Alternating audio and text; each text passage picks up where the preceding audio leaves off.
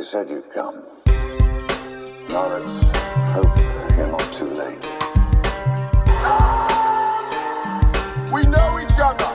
He's a friend from work. Wulong Talks. Wulong Talks. Talk just a little bit, just for the sake of it. Say what you think of it. Wulong Talks. Wulong Talks. Talk just a little bit, just for the sake of it. Say what you think of it. Wulong Talks. Wulong Talks. Talk just a little bit, just for the sake of it. Say what you think of it. Welcome to Jumanji. Hello, everybody. Welcome to episode number 64 of the Wulong Talks podcast. Hi, my name is Jason. I'm the host of the show, as you know. And this week, unfortunately, I'm not joined by the Wrestling Kid, aka Rich Kid. And yes, I'm going to keep calling him the Wrestling Kid, even though he complained about it on the last podcast, because that's his nickname. And we are fans of continuity here at Wulong Talks. So we're going to continue to call him that. But yeah, he can't make it, unfortunately, today. But we do have a very, very special guest that I'm going to introduce to you now. And that is Em from the podcast Verbal Diorama. Em, welcome to Wulong Talks. Hi. Thank you for joining us. Thank you for having me. I'm the new Rich, I think. I think you are, yeah. But you need to make more noise in the background, though, if you're going to be him. So that means you need to randomly start trying to wash the plates while you're talking or, you know, rustle a bag of sweets and start chomping loudly through the microphone whilst you're talking, you know, that kind of thing. Well, I do very famously, well, I say famously, I've not had that many episodes out, but I do have a squeaky chair that if I try really hard, hold on. There you go. There's my squeaky chair. Yeah, we heard it. Yeah, I think I remember you mentioning that on one of your podcast episodes about squeaky care. I think it was on the Titan AE episode, yeah. So maybe I could be Squeaky M or something. Yeah, that works. Squeaky M works. Welcome. You've just got yourself your shirt name. So thanks. Yeah, Squeaky M. Wow, I'm so honoured. But seriously, it's great to be on the show, and I'm really sad that Rich isn't joining us, but hopefully I'll be a suitable substitute for him. Oh, absolutely. I'm sure you're going to be. And I think your guests are going to love what you've got to say as well, because I know somebody who's really passionate about the movie we're going to be talking about today, which is, of course, Captain Marvel. We finally managed to see the movie. Em, I know you've been to see it more than once. I've seen it once. And we've got lots of thoughts on that, and not just on the movie, but about the, I guess, kind of the cultural impact of the movie and kind of how it's grown within, you know, the cultural zeitgeist in the period up to its release and then on its release. So yeah, we're going to cover all of that ground today. But first of all, Em, how have you been and what have you been up to this week? Have you been doing any gaming? Are you a gamer at all, actually, Em? I used to be. Back in the day, I used to work for a very well-known games retailer. And as part of my job, I got to take home games. And this was obviously in the times of the original PlayStation and the N64. So I'm talking a long time ago. It was one of my first jobs, sort of after I finished like education and stuff. So a lot of my time back then was spent playing PlayStation. And N64 and Dreamcast and so back in the day I had all of the old consoles, and then I stupidly sold them all because, you know, I was an idiot when I was younger. And so I'm kind of slowly trying to build up a collection again. I've got an original PlayStation. I'm very proud of my original PlayStation because it's one of the very first ones that had the parallel port on the back. And I've got quite a few games for that. But really, sort of nowadays games, I guess you could call, God, I sound so old. Oh my God, nowadays games. I have an Xbox One. And to be honest, I don't really play that much on it, but I am a massive fan of Grand Theft Auto 5. And I know it's years old now, and I know that everyone's kind of talking about GTA 6 and when's GTA 6 coming out. And I am going to be the first in the queue to buy GTA 6, let me tell you. But GTA 5 has the honor of being the only game I've ever completed 100%. So, that's how much I loved it. Cool. So, but yeah, as a rule, I'm not really a gamer. I like to collect old consoles and things like that. Like I recently bought, like a couple of years ago, I got the mini NES and the mini SNES. Nice. Just for nostalgia reasons, really. But then, I know it sounds bad, but they're more for show. I don't know, that sounds terrible. But yeah, they're just for me to say that I have them. So yeah, I don't really sort of play games. I watch stuff is really what I do. So yeah, I mean, just this week, actually, I started watching Love, Death and Robots. Cool. Okay. And yeah, to be honest, it's something that completely passed me by, and I started watching it and I realized that the episodes were, 10-15 minutes long each. And yeah, so far I think they're great. Like I love the different I'm a big fan of animation anyway. Anyone who's listened to my show will know that I have a genuine love for animation, but the different animation styles in all of these episodes and the different stories. I'm about halfway through. I think it's because it's quite, I'm trying to think. I think it's 18 episodes or something. Yeah, it's like 18 individual episodes, I believe. Yeah. Yeah. So I think I'm about halfway through, but I'm just loving the different animation styles, and I mean, some of the sort of photorealistic CGI animation that they do. I like it's incredible. Some of the stuff is just incredible in this show. And it's a Netflix show, and I'm like, Jesus Christ, we're giving far too much money to Netflix right now, because they seem to have this budget, to make this sort of incredible anthology of animation, and it is very, very good. I mean, some of the episodes aren't brilliant, but some of them are just wow, like really good, and I can't wait to watch the rest of them. But yeah, that's really all I've been kind of doing this week, I guess. Obviously, apart from planning my own show, etc., all of that. But you're not worried about that. You're just worried about other stuff. So yeah. That's what I've been doing. What have you been doing? Cool, nice. Not a lot lately, really, to be honest. I've had my hands full with my son, pretty much. I mean, listeners, as you know, I talked about a lot on the last podcast, the birth of my son, and it's been just such a joy to have him here, but boy, oh boy, is it hard work. Like for some reason, I had no idea that it was going to be this difficult, even though everybody was saying to me, it's going to be difficult. Yeah. Yeah. But I think every parent says that. They don't get, like, they literally do not, you can't comprehend how bad it's going to be to not have the sleep. And exactly, I assume you're a little bit sleep deprived at the moment. A little bit, yeah, a little bit. I mean, to be fair, he's actually been quite a good kid. I mean, we can't really complain too much about him because he does settle down for sort of 2-hour increments. So during the evening, he will sleep for about 2 hours, and then he'll wake up and scream, and then he'll scream for about half an hour, but then he'll be fed and he'll be changed, and then he'll scream some more, but then he'll go down and sleep and for maybe another 2 hours. So we've been able to kind of grab sleep in between those periods, but I haven't really grabbed much sleep. So instead, I've been kind of just doing all sorts of rubbish, really, to kind of pass the time and to let my mind kind of settle.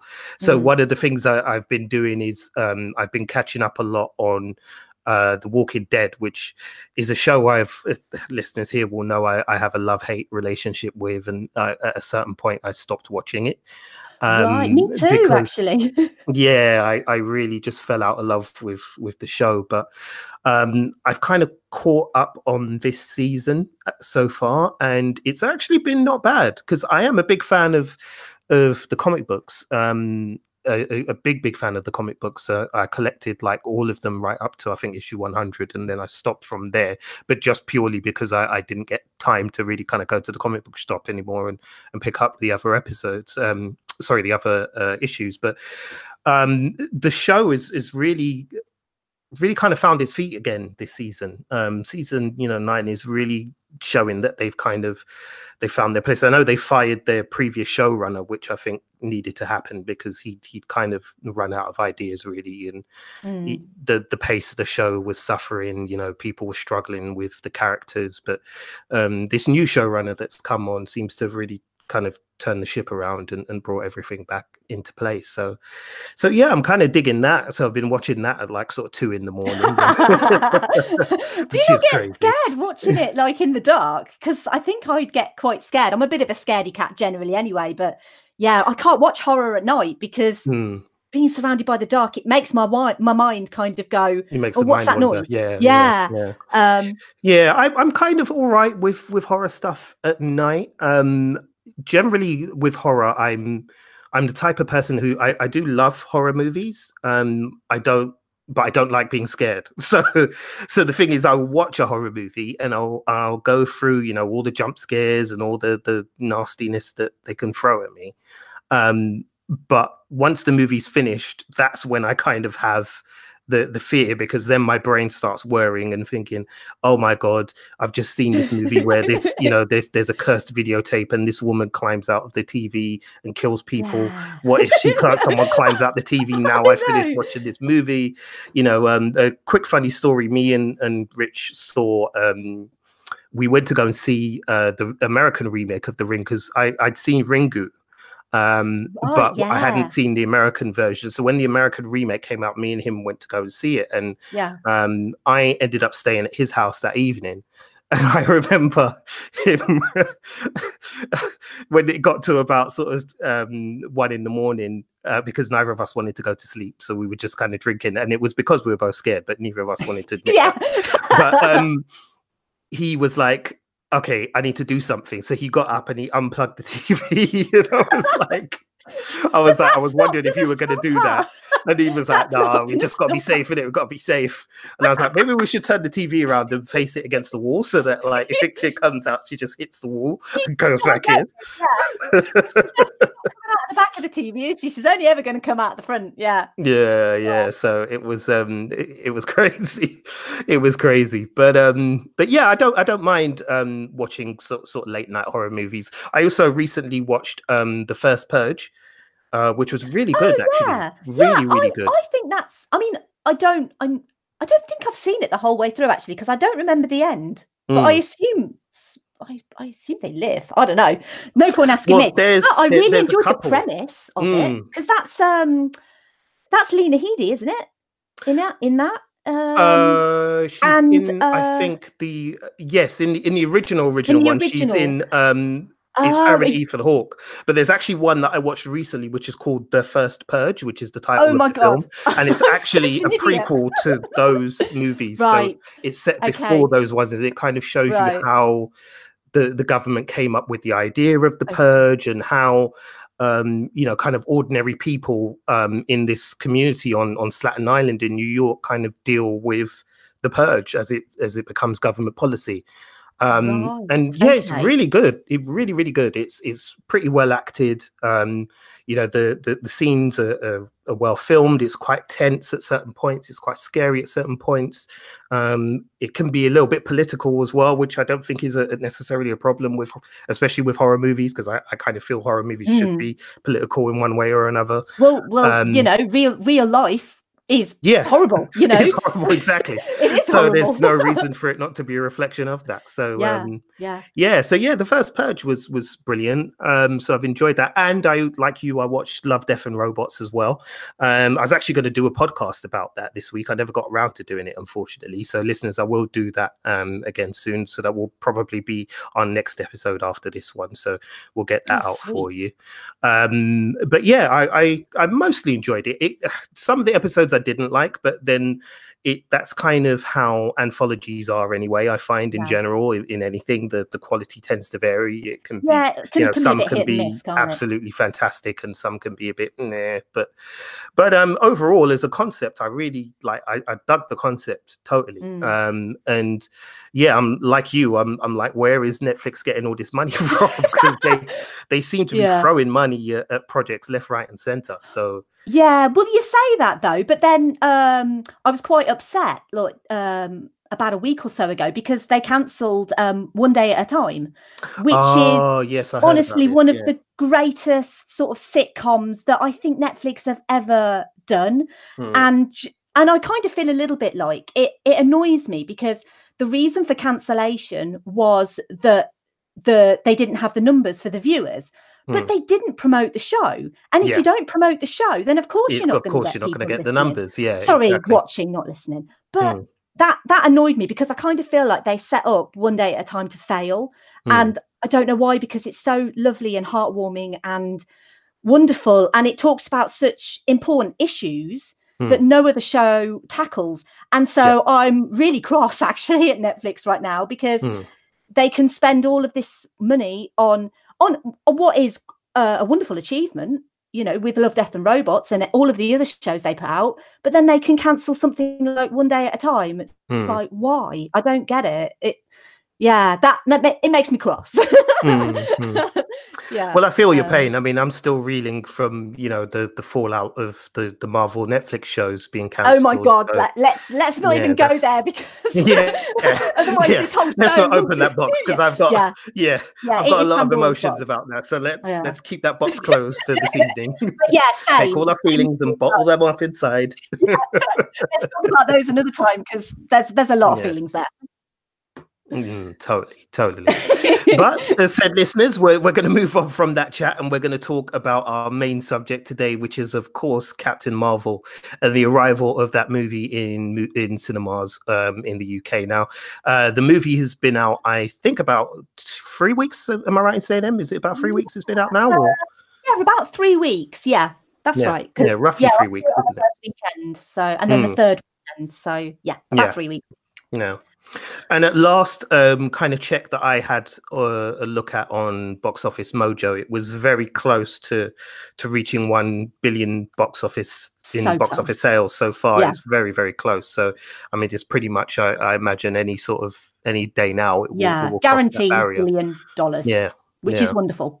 Yeah, which is an incredible success. And, you know, it's for Marvel Studios, the studio that put it out, obviously they're going to be very happy, because they've got yet another hit movie on their hands, which, you know, they seem to be putting out hit after hit at the moment, certainly in terms of box office sales. Yeah. And, you know, the audience seems to show no sign of slowing down in terms of the movies that they want to see from them.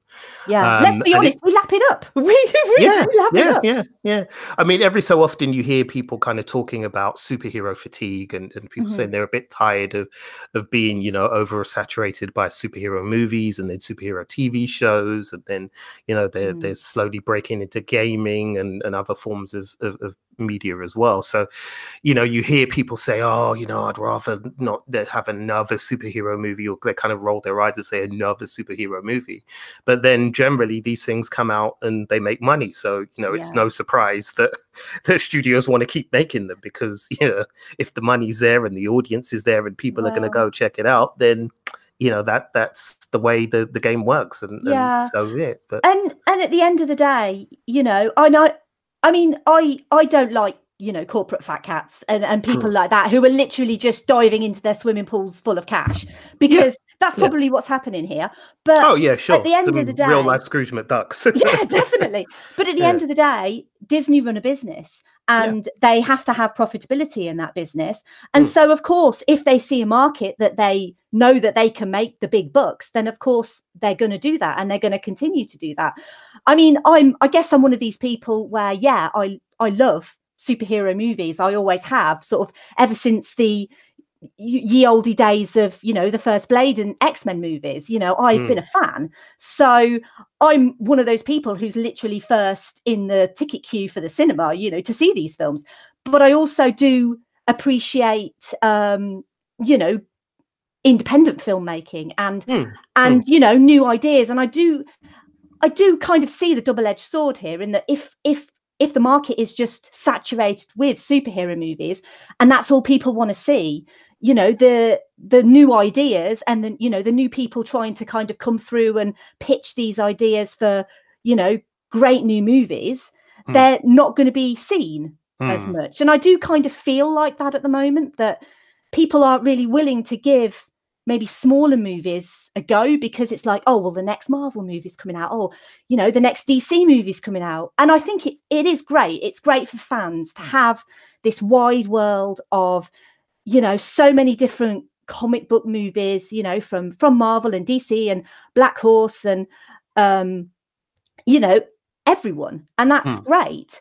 But I do kind of feel the loss a little bit for independent movies and for new ideas, especially in the realms of things like sci-fi and, you know, action adventure and anything that kind of taps into the comic book world, because obviously comic books are kind of going galactic now, and they do fit into the action adventure, and they do fit into espionage, you know, like Winter Soldier, and they kind of tap into all these different markets. Yeah. So, but I think it's important for not to have this massive behemoth, which is Disney, controlling all of the pots. Yeah. And at the moment, it is a little bit like that. It is, yeah. Well, it is. Yeah, you're absolutely right. I mean, in terms of kind of like the movies and stuff and supporting independent film, I mean, I always say to people, look, you know, if you say you're kind of bored of superhero movies and things like that, then that's fair enough. But, you know, what are you doing to help the people who are trying to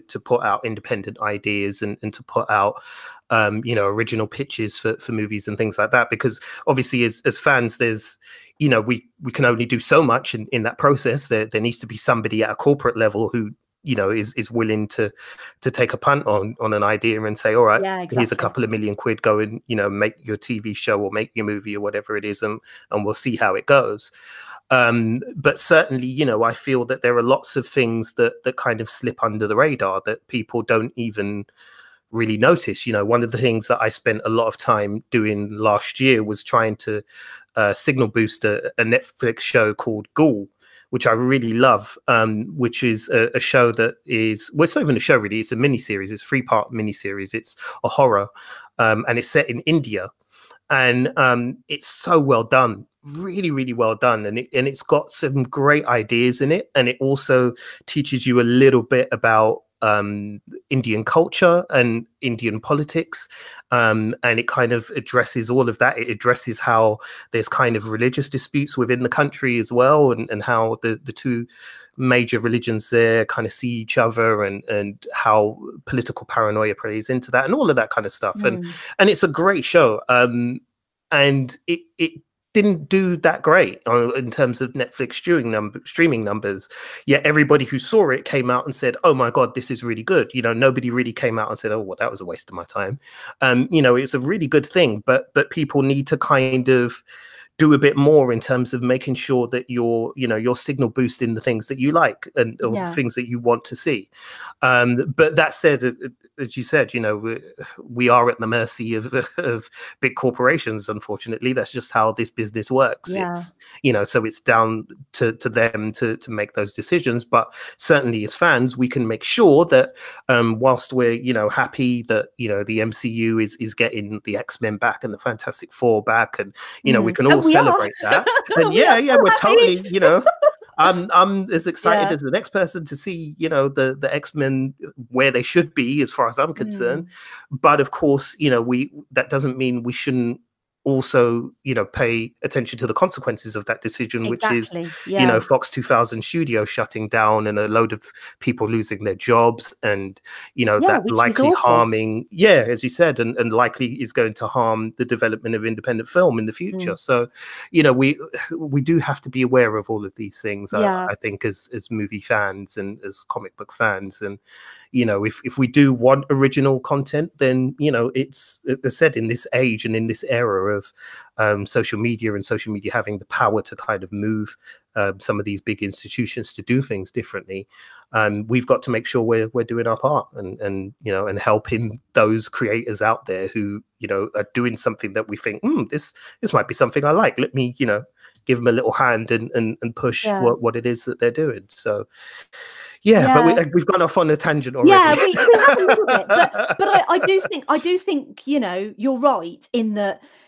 I think a lot of fans see the positive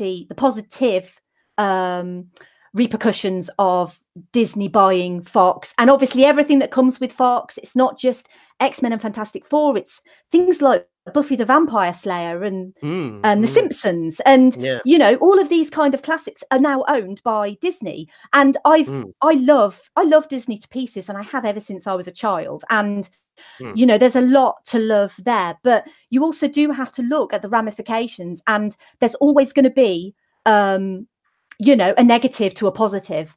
And when you are talking about, you know, the film industry, and with any industry, if you've got a big corporation that takes, you know, buys all these little companies and kind of absorbs them, you do get some, you know, most oftentimes you get, you know, job losses, and you get obviously when a big corporation does take over, the little voices kind of, they're a little fish in a big pond, so to speak, and it's more difficult to get your voice heard in a big corporation.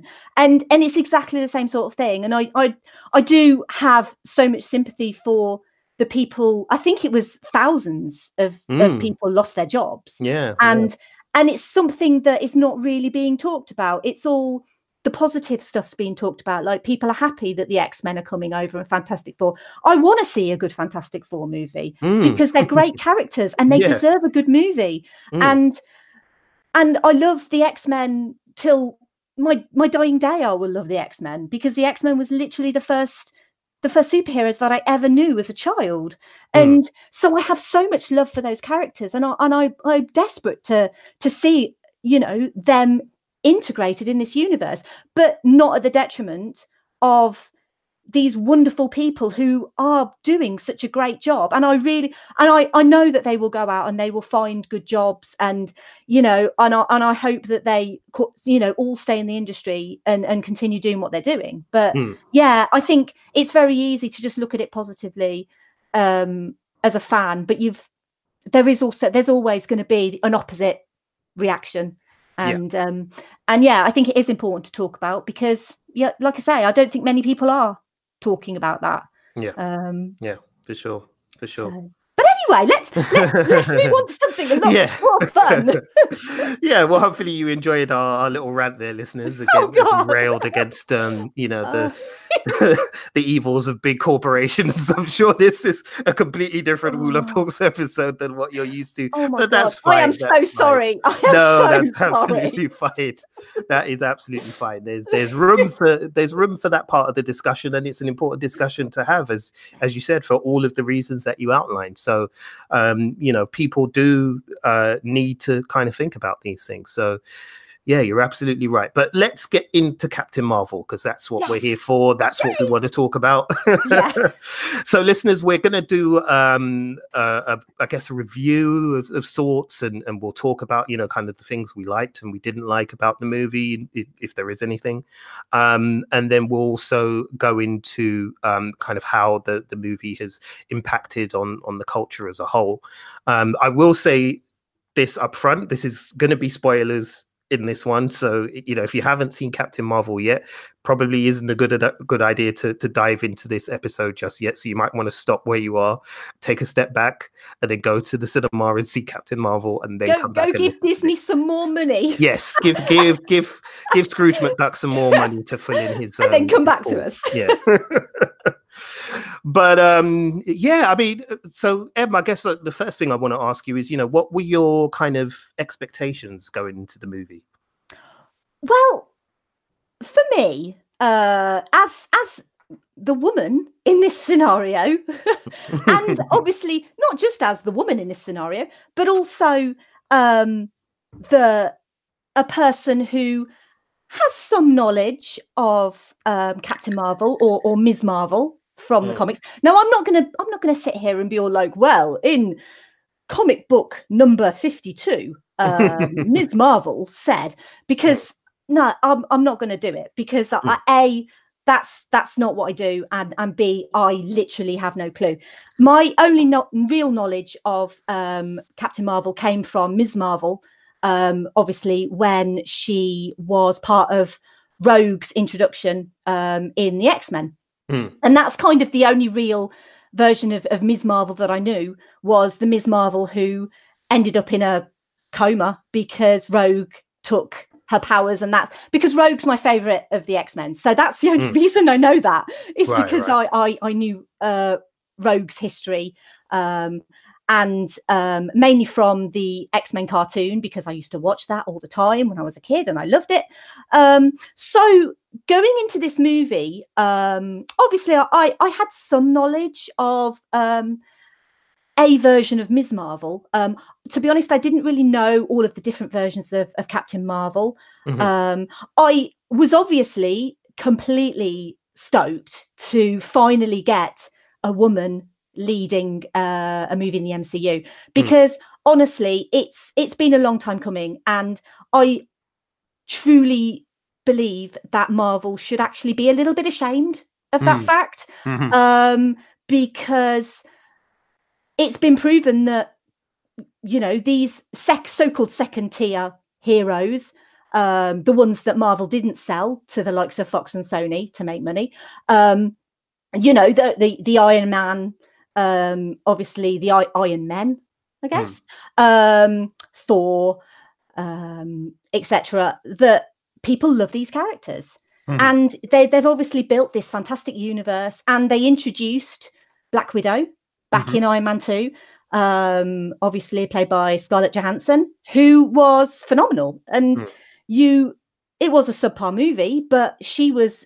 pretty much a standout for me, because I saw this woman, you know, kicking ass and taking names, and I was like, wow, this is great. Like, she's awesome. I want more of her. And you know, as we go through the MCU, there have been some great female characters, but no one actually kind of leading her own movie. And for a long time, we thought it would be Black Widow, and it kind of made a bit of sense for it to be Black Widow, because she's established in the universe. We know her. We know some of her history. We know she's got red in her ledger. We know that she was trained as an assassin. We know, you know, they went into a little bit of her backstory in Age of Ultron, which is a movie that obviously has many, many issues, including issues with her specifically, but I'm not going to go into that today because it's not the time or the place, and I don't want to rant. But yeah, for a long time it was kind of like, well, Marvel Studios, when are you gonna give us our girl? You know, and it was kind of this, oh well, it's going to be Black Widow because that's who we know, and then it just never kind of materialized. And I guess kind of generally all of the fandom was kind of asking, well, why? Like, why not? What? Why can't you have a woman leading one of these movies? And then, you know, 21 movies later, we finally get her. And also it's important to kind of make a point that we did have Ant-Man and the Wasp, and she obviously co-led the movie, and Evangeline Lilly was perfect as the Wasp, and I think she was incredible, but it was still just a co-lead, and I just kind of feel a little bit like it was a step in the right direction, but we needed this, and I think it was important that it was Captain Marvel and it was Carol Danvers, just because she's completely brand new. We have no expectations for her, or we have this idea that Kevin Feige put into our heads to say, well, she's the most powerful being in the universe, you know, and that's basically what he told us. So it's like, well, wow, you know, this is cool. Like, having her come into the universe, but also come in the 90s, so in the past, I think was actually quite a genius move, because she doesn't really interrupt the universe that we currently know.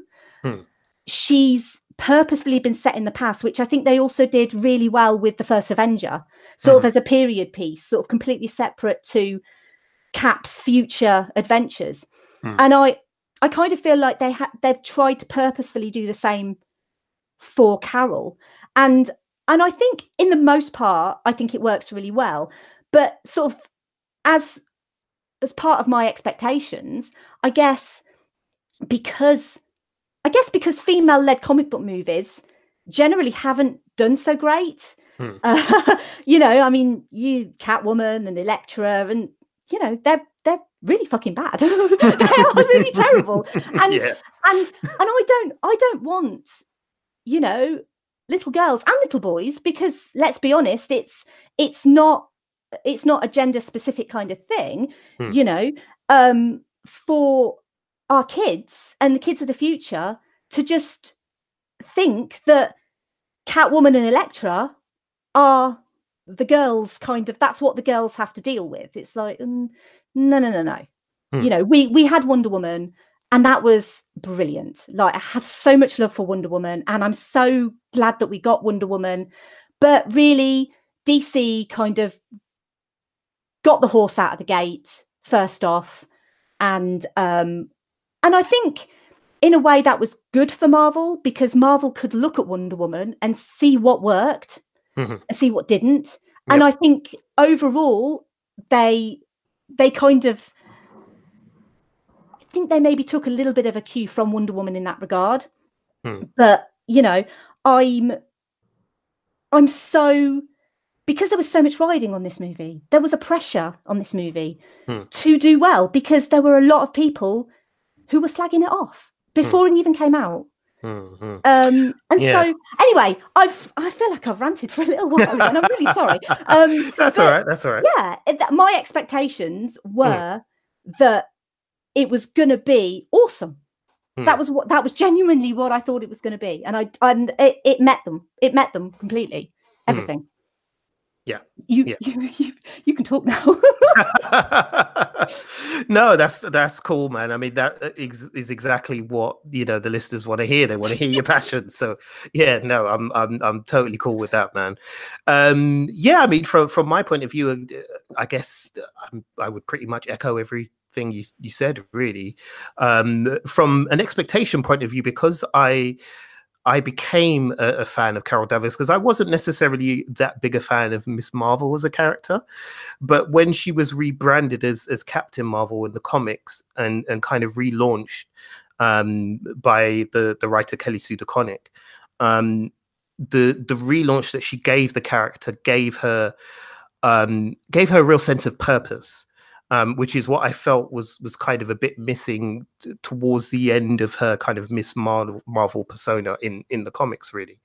So when, you know, Marvel Studios said they were going to make a Captain Marvel movie, you know, when Kevin Feige did that big Phase 3 announcement donkeys ago, it feels like now, and said, you know, they were going to do a Captain Marvel movie and their Captain Marvel was going to be Carol Danvers, I was like, cool.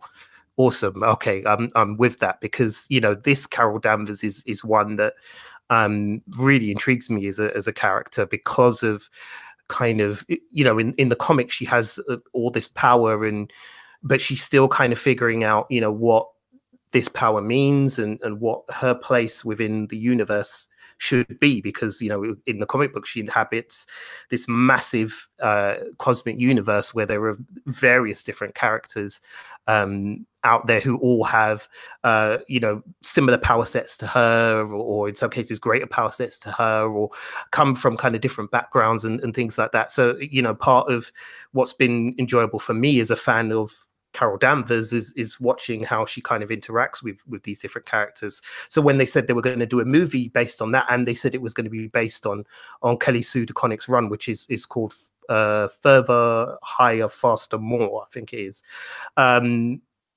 I was like, yes, I'm sold. Like, get me in, you know, get me thinking, because I want to see that on the screen. So for me going in, I guess in my head, I was kind of like, I want to see how, you know, that kind of vision is going to play out on the big screen. And for the most part, I think they did a really good job. I mostly kind of enjoyed the movie. Yeah, me too. Yeah, you know, I did mostly enjoy it. I think there were some parts of it that I was a bit like, which we'll get into, which was more to do with kind of the first act of the film. But yes, yeah. But, you know, once it kind of gets past that bit, it's actually really good, a really good movie, a really fun MCU movie. And, yeah, you know, I really enjoyed it. And, yeah, I tried to kind of not let my knowledge of the character govern my opinion of the movie too much, because you know, one of the things me and Rich were talking about, Richard is a big fan of Mar-Vell, the original Captain Marvel, not just because of the stories that were told, but I think because And I mean, he's told this story before on the podcast, but it does have very kind of personal, you know, it touched on him in a very personal way, that character's arc. But, you know, because there's so much history with the name Captain Marvel in the Marvel comic books, and it's synonymous with so many different things, it's, you know, it's not safe to kind of go in with these preconceptions of, oh, it's got to have this and it's got to have that. You kind of have to take it, the movie, on its own merits. And again, that's something that I've had to do in general with the MCU, because a lot of the movies, you know, that they've made are of characters that I am familiar with, and I do know something about their backstory in comic books and certain adventures that they've had.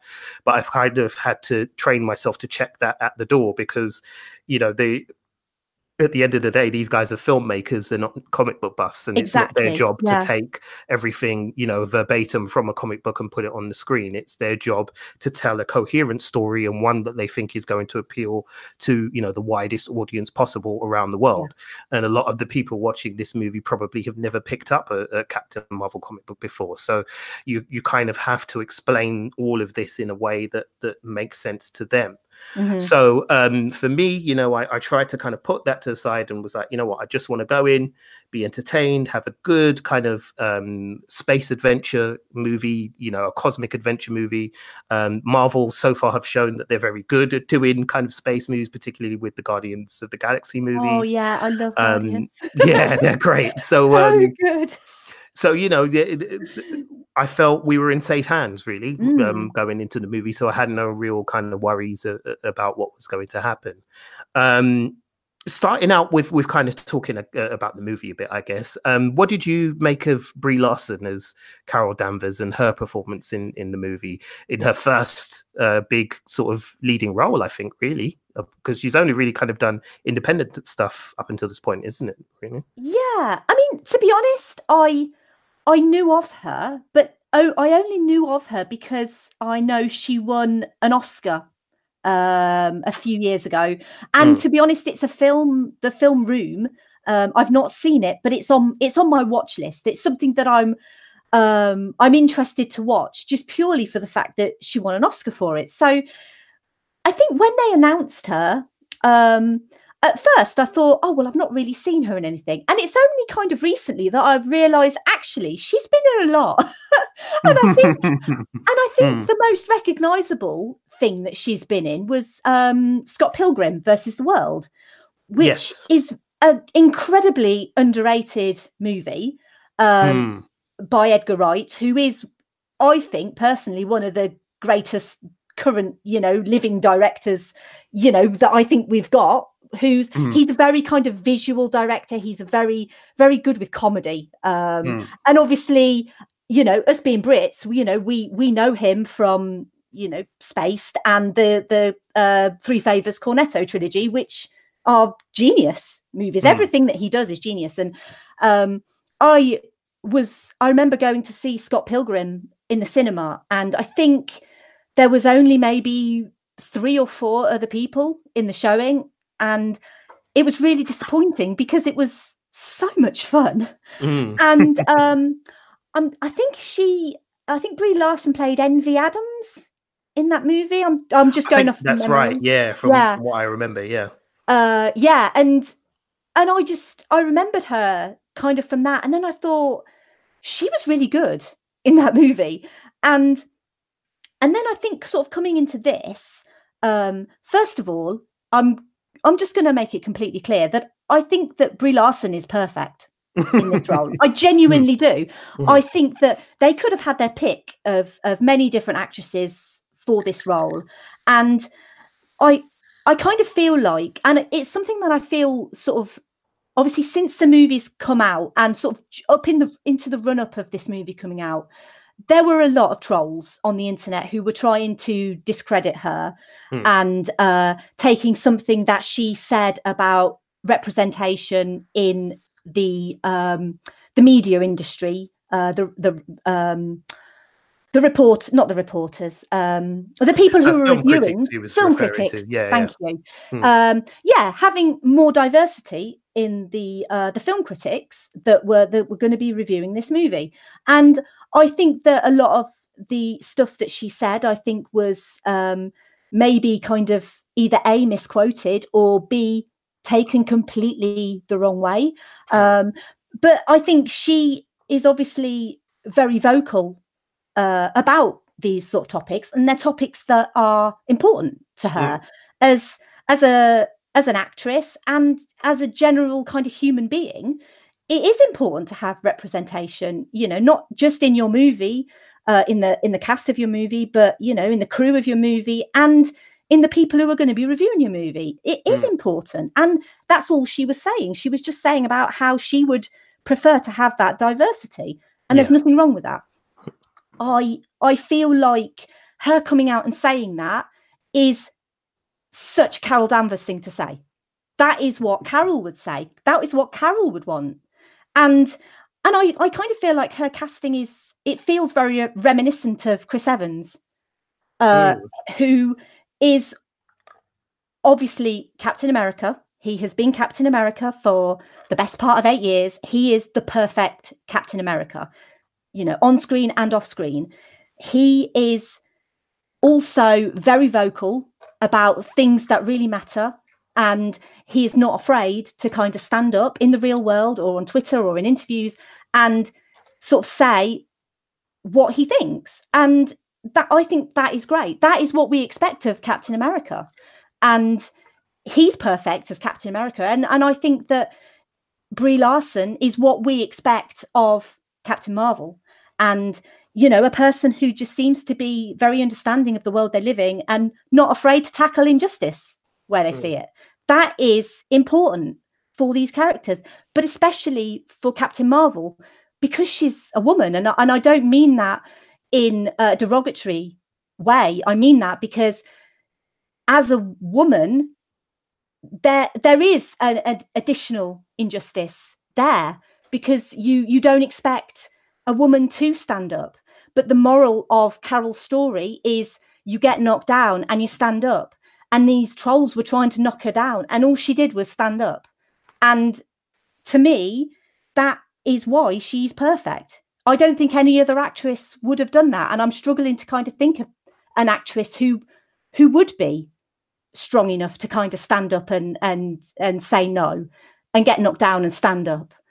And that's why I think she's perfect. She's great in the role just generally. I think she has the kind of gravitas that we would expect Captain Marvel, but also the fact that at the start, she doesn't know what she's doing. you know, when she, you know, she has these powers and she's told pretty much continually by Yon-Rogg that, you know, that she has to keep her emotions in check and that she has to do as she's told, basically, because if she doesn't, they'll take her powers away.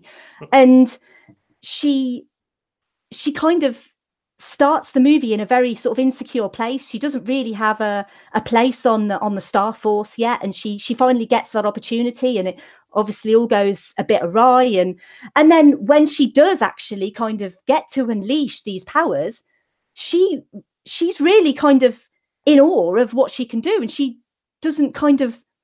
it takes her a while to kind of get there. So I do kind of feel a little bit like Brie Larson doesn't just come in and play Carol as, you know, she walks into the room and she's automatically the strongest and the best. And, you know, she plays Carol as wow, I didn't know I could do that. Oh my God, this is amazing. Like, just as how anyone would react if they automatically kind of started to have powers one day. So I honestly think she was an excellent choice, and I can't wait to see her in the wider MCU. I can't wait to see her in Endgame. I can't wait to see her kick some Thanos ass. Yeah, I got the feeling she'll be kicking a lot of purple butt. You know, maybe, so, oh, I can't wait. It's going to be so much fun.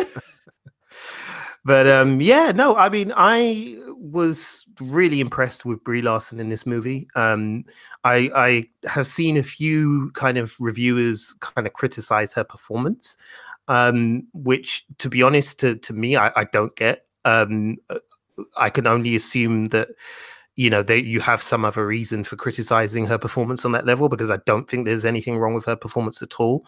I think in the context of the story that they're telling, as you've so eloquently outlined, it makes perfect sense that she would play the character in the way that she has done.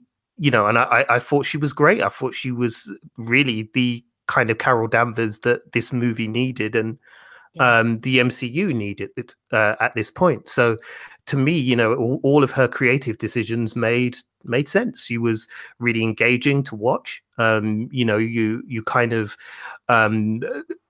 some of the emotional beats maybe didn't quite land in the way that perhaps they should have done, but again, that stuff we'll get into in a bit, and it's more kind of how I viewed the structure of the movie.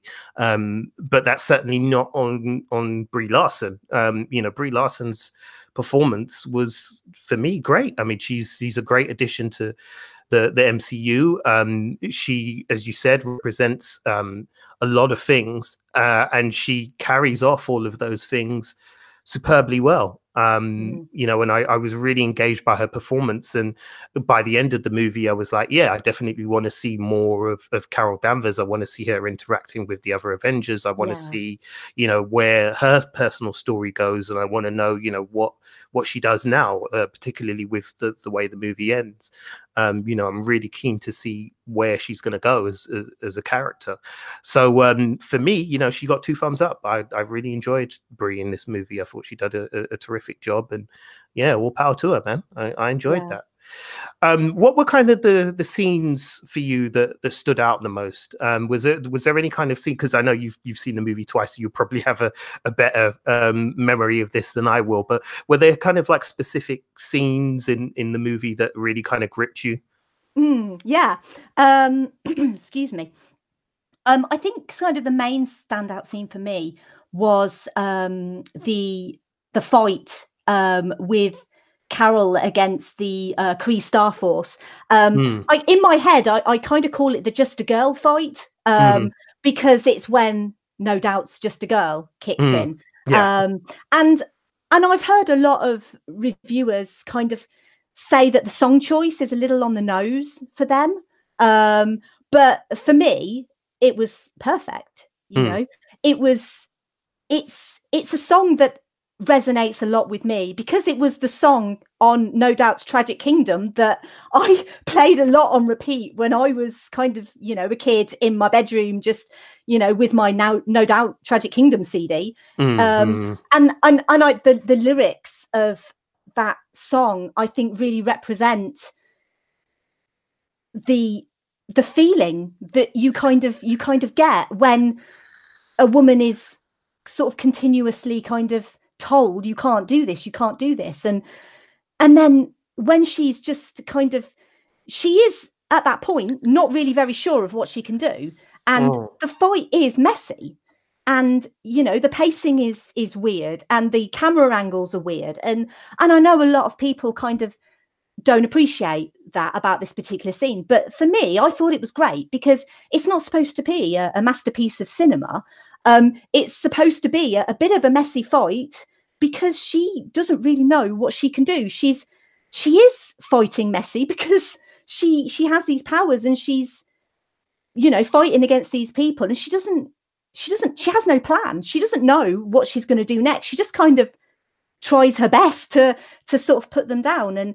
And I think it's great. I think it's great fun. I think the music definitely helps. And I mean, we can talk a little bit about the soundtrack generally later if you want, but the soundtrack is, banging, absolutely banging. Like the sort of 90s rock pop kind of thing. It's just genius. Like whoever decided on those tracks is literally a genius. It's just really fucking awesome. It just really is. And, you know, I have to kind of speak a little bit about the scene when Carol lands in the Blockbuster and meets Nick Fury for the first time, because that is kind of what we've been waiting for, because we have been waiting for her to land on Earth, and we have been waiting for her to converse with someone that we know. And it just happens to be Nick Fury. And obviously, I kind of feel that any scene with Brie Larson and Samuel L. Jackson is just gold. Like They are so good together. And Samuel L. Jackson is a guy who I believe is 70 years old. Mm-hmm. I believe. I really hope that I haven't just offended Samuel L. Jackson by saying that he's older than he is. But I think you're right. I believe he is about 70. Yeah. You know, he's a guy with such a stellar career. Sort of all sorts of genres he's done. I think he might actually hold the record of being in the most Is it something like his movies have made the most money or something like that? Yeah, I think he's considered like the most profitable star in Hollywood or something like that, in the sense that he's, you know, the movies that he's been in throughout his career have made so much money that, basically he's like kind of gold dust pretty much. In terms of Hollywood, so the dude's been in everything. He's a legend. He is a genuine legend of cinema. You know, this is a man who's going to go down in history as being, I think, one of the greatest. You know, just because he can pretty much do any role, and I kind of feel like Brie Larson has obviously had a career, but obviously not to the level of Samuel L. Jackson, and any actress kind of coming in and against someone as legendary as Samuel L. Jackson might be feeling a little bit nervous, you know, and a little bit like, I really respect this man. Oh, you know, how am I? But it's just consummate professional the whole way. And I've watched interviews with them, and they genuinely act like best buds. And obviously they have that genuine rapport with each other and genuine friendship and respect. And that really comes across on the screen. And I genuinely think every scene with them is just brilliant. And any scene with Annette Bening as the Supreme Intelligence. Yeah. I mean, what a woman to get on your cast. She is just... I mean, it's Annette Bening. You've got Annette Bening in a Marvel movie. I mean, this is like when... crazy, isn't it? When I mean, Robert Redford turned up in Winter Soldier, and it's like, you've got Robert Redford. Yeah. I mean, when we did our trailer review for Captain Marvel, when the first proper trailer sort of dropped, me and Rich talked about it. And then, you know, I remember saying to Rich that, I was like, I completely forgot that Annette Bening is in this film. Like, Annette Bening is in this film. Like, I couldn't wrap my head around it. I was like, you know, we're talking about Annette Bening here, and she's in a Marvel movie. Like, what? You know, like, at this point, like, the MCU is just its own fucking thing, man. Like, from the moment they can get, you know, as you said, it started with Robert Redford as Alexander Pierce in The Winter Soldier. And from the moment they could get him, it was like, well, you know, all bets are off. And then now it's Annette Bening is in there. It's like, Christ, you know, I'm half expecting us to see Meryl Streep at some point. Oh, please. Oh my God. Let's get that petition started. Let's get Meryl in. She would just be phenomenal. I mean, let's not forget, we had Glenn Close in Guardians. Yes, yeah. Well, we've had Glenn Close in Guardians. We've had Angela Bassett in Black Panther. We've had like screen legends kind of in these movies. So, you know, it felt fitting and right that Annette Bening was in this movie. Yeah. It really did. My favorite scene was probably, funny enough, you mentioned it, was when Carol arrives on Earth for the first time and meets Nick Fury. The interaction between the two of them is just brilliant. I love and from that point, I think that's when I really started to love the movie, because of the kind of buddy cop banter that the two of them have when they go on this chase to try and find this world engine whilst trying to evade the Skrulls. You know, that I loved. I really loved that. I loved, as you say, the way they kind of, the two of them play off of each other. And it just felt so natural when the two of them came together on the screen. You know, it was just perfect for me. And yeah, I love the way that they introduce her by her falling into this blockbuster from the 90s. And, you know, it just really kind of sets the tone. And as you mentioned, you know, the soundtrack plays its part as well, because they made some really good choices in terms of music used in the soundtrack. And that's something that the MCU is getting a lot better at as well, because they didn't always do that. But I think from about sort of... maybe from about sort of Guardians of the Galaxy, the first which is also banging. Yeah, good soundtrack. From sort of then on, they've become really clever at how they, you know, they kind of use music within these movies and the choices that they make for the music within those movies. And since then, you know, it's been brilliant. But that scene for me was terrific. Loved it, especially the conversation at the phone booth. You know, that was great. That was really, really great. And love that scene. But speaking of Samuel Jackson, how were you freaked out a bit by the CGI de-aging thing that they did with him? I mean, I know that it's certainly not the first time the MCU has done it. You know, they've done it to great effect in Civil War, and they did it in Ant-Man, in the first Ant-Man with Michael Douglas. You know, they're clearly very good at this technology. But what did you make of what they did with him, and also with Clark Gregg as well? Because you know, we mustn't forget Agent Coulson makes his appearance in this movie as well. You know, so what did you think of how they handled that?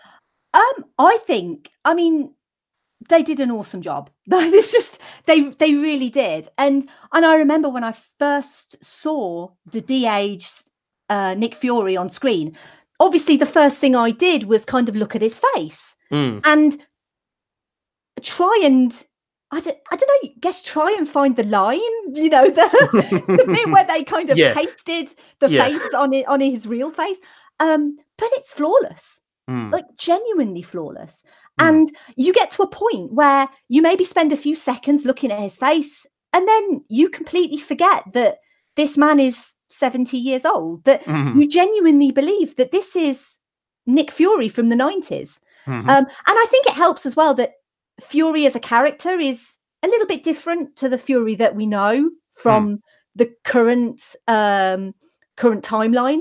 The 90s Nick Fury is a bit more upbeat, a bit more positive, a bit more kind of chirpy and funny. And he's obviously he's relatively new at S.H.I.E.L.D. and at this job, and he obviously has a bit more of a positive outlook on life.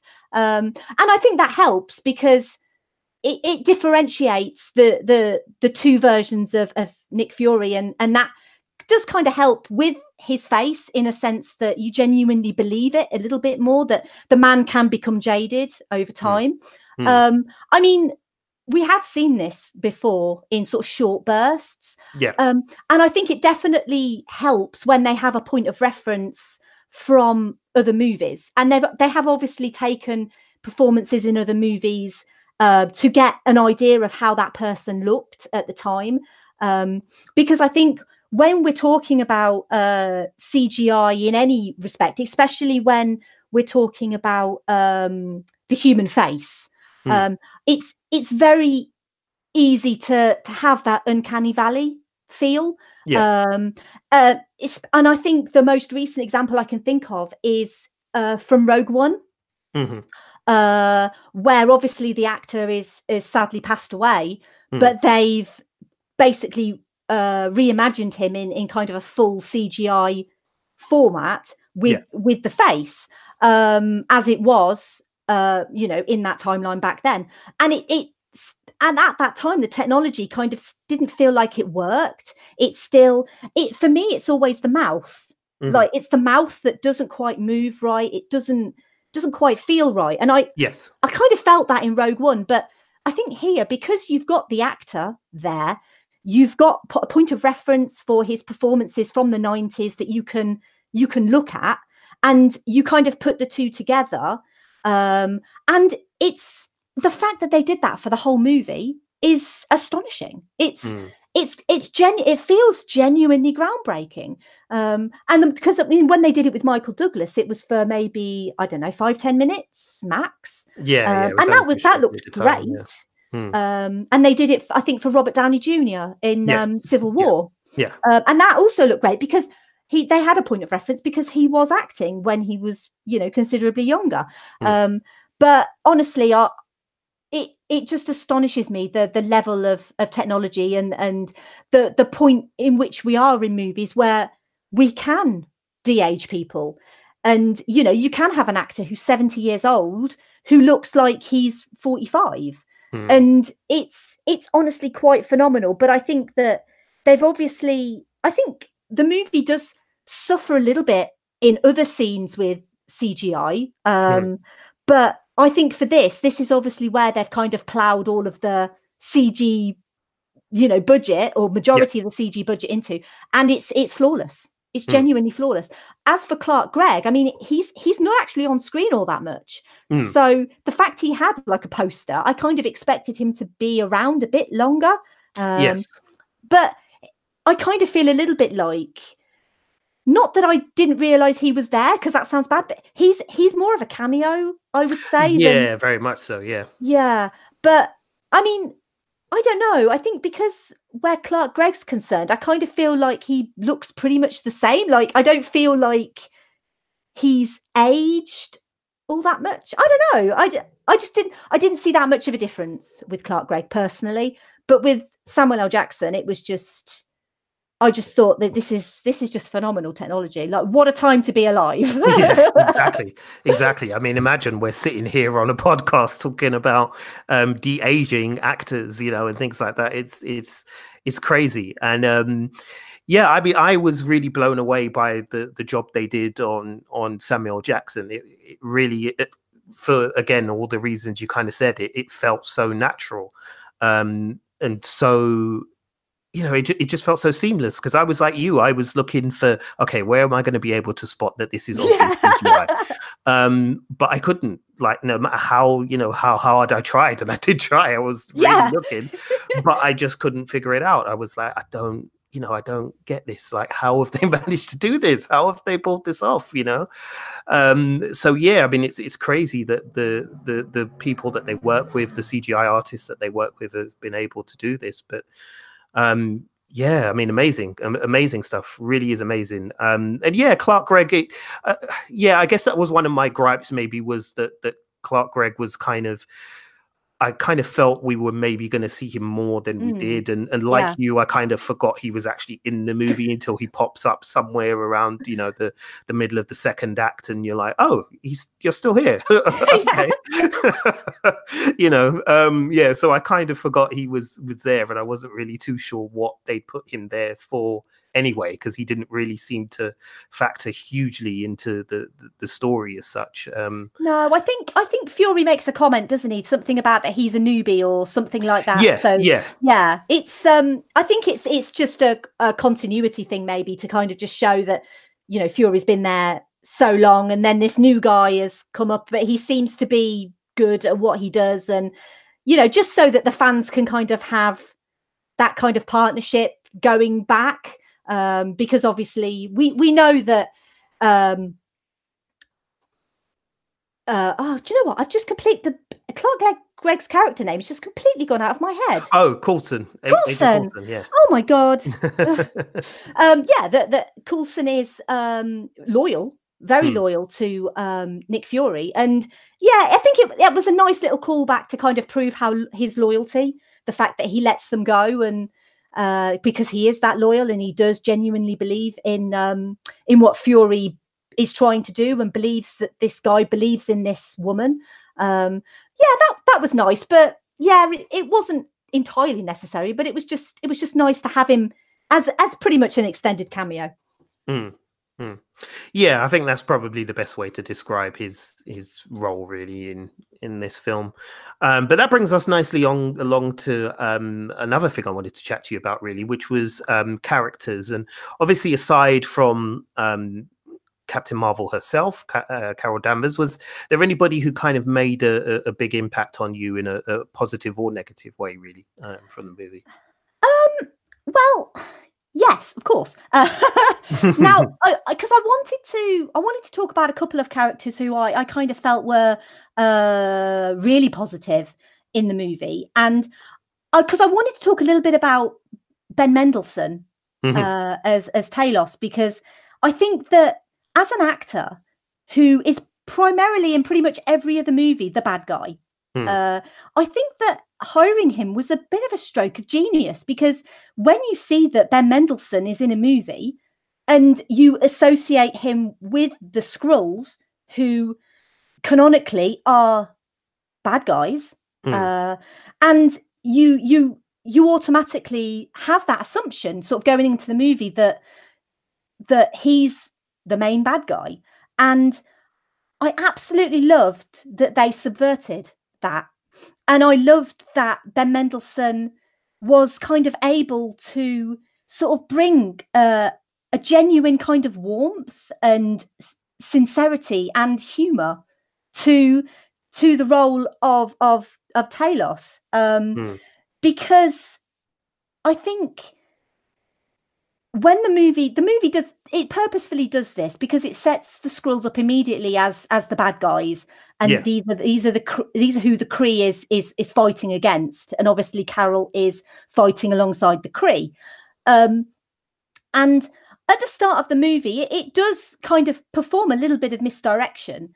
In it makes you think that the Skrulls are the bad guys, and when one of the main reasons I wanted to watch the movie twice was because the Skrull twist, when we realised that the Skrulls are actually refugees that have been persecuted by the Kree, I wanted to see how that worked, because obviously it does go to great lengths to set up the Skrulls as the bad guys. And to be honest, on a rewatch, it does actually work when you know that they're not the bad guys. Because, and I think that's really important, in that you kind of see it in a completely different frame of mind. And when you're, especially the scenes when she's hanging upside down and they're obviously trying to get information, they're not obviously trying to torture her. They're genuinely interested in who she is and what she knows. And I just think that his casting was just genius. And when he shows up at Maria Rambeau's house, and you automatically kind of feel that he's there for some like antagonistic purpose, and he just wants to talk to them. He just wants to tell them their story, and I just think he's genius. Underneath all that layer of those layers of makeup, which the makeup in this movie is great. You just feel the sincerity, and the fact that he sees Carol as more than just this Kree fighter, that she's a person who could help his people. And all he cares about are his people and his family, and he just wants them safe. And I think it's really difficult. I assume it's really difficult. I'm not an actor, but I assume it's really difficult as an actor to have that kind of twist there, because you've got to be convincing enough as the bad guy, but then you've also got to be convincing enough as the good guy. And I think he's great. I just think he's wonderful. Because he was in Rogue One and he was the bad guy. He was in Rogue One. I mean, he also, the fact he doesn't look like himself, I think obviously kind of helps with the disassociation. I did want to kind of point out him, because I think what a genius stroke of casting that was. And we were all fooled. Every single person in the whole world was fooled into thinking that the Skrulls, and by extension, Ben Mendelsohn as the main Skrull, were the bad guys, and we were all fooled. And how silly were we? But I also wanted to, on a positive note, speak about Maria Rambeau, because it's important for this movie that there's no love interest. Yes. And that is really important, because in so many movies where you do have a woman leading, and it is a general kind of romantic comedy trope, she always ends up with someone at the end, and it's always the best friend or the guy from work or whatever. And I do kind of feel like any lesser movie could have you know, had this romantic subplot with Yon-Rogg, and he's not just her trainer, but he's also her lover, and, you know, all of that bollocks. But the movie is smarter than that. Yeah. And instead it focuses on the love between these two women, you know, that they are best friends. One is a single mother who, you know, has her own issues. We don't see that any father is in the picture. And we know that essentially Carol helped Maria raise Monica. And so there is a genuine love and a genuine warmth between these two women. And what I really liked about Maria was this woman's best friend was presumed dead 6 years ago. So she's been living her life as best she can with her daughter and trying to get over the loss of this dear person in her life. And then her friend turns up at her door, and she doesn't shut the door in her face. She doesn't, you know, welcome her with open arms. She's skeptical, because she has every right to be skeptical of this person who's presumed, you know, they just assumed she was dead, you know. And then shape-shifting aliens turn up on her doorstep, and she's skeptical again. But, you know, she doesn't hesitate to help Carol. You know, she doesn't hesitate to help Talos either, really. She trusts Carol. She respects her.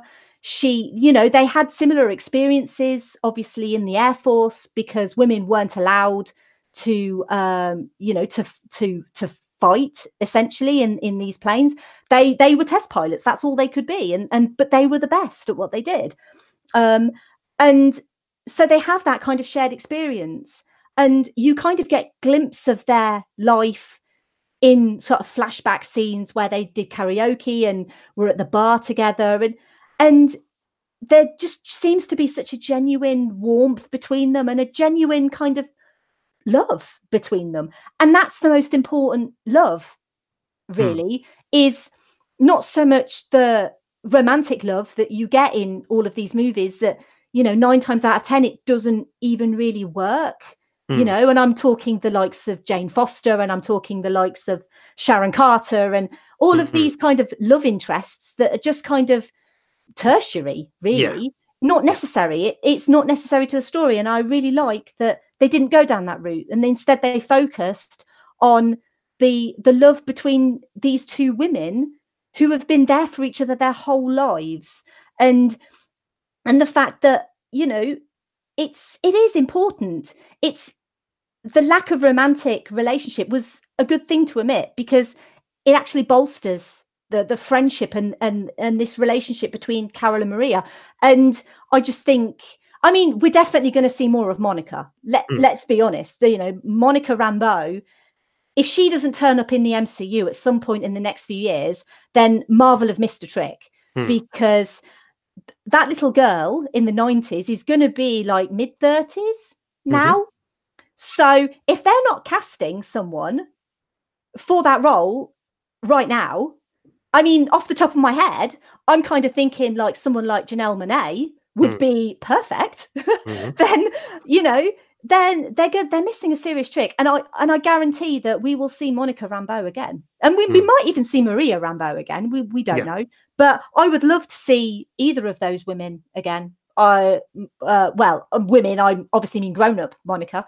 But child Monica was very fun. And I kind of like the precocious kind of kid character. I think that's always really sweet. And but yeah, I love the relationship between those two women. I think it's important to have female friendship portrayed on screen. You know, the Bechdel test is a real thing. This movie flies through the Bechdel test. And, you know, obviously we've spoken a little bit about Annette Bening, but canonically Mar-Vell was a man. And they've obviously changed that to be a woman, to be Wendy Lawson. And I think that's important too, to have that female mentor in Carol's life, which I think generally for this movie, it is important to have not only the woman as the lead, but also to be surrounded by women who inspire and educate and help her.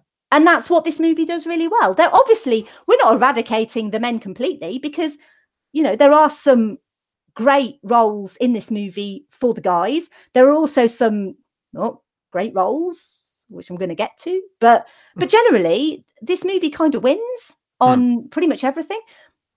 The only thing I was kind of a little bit negative on was probably Yon-Rogg and just kind of the Kree Star Force in general, because the Kree Star Force aren't really developed well enough for us to care. No, they're not. No. I don't even remember most of their names. I only really remember, obviously, Yon-Rogg and Korath, because Korath was obviously from Guardians of the Galaxy, and Minerva. And that's only because Minerva is played by a British actress called Gemma Chan, who I really like.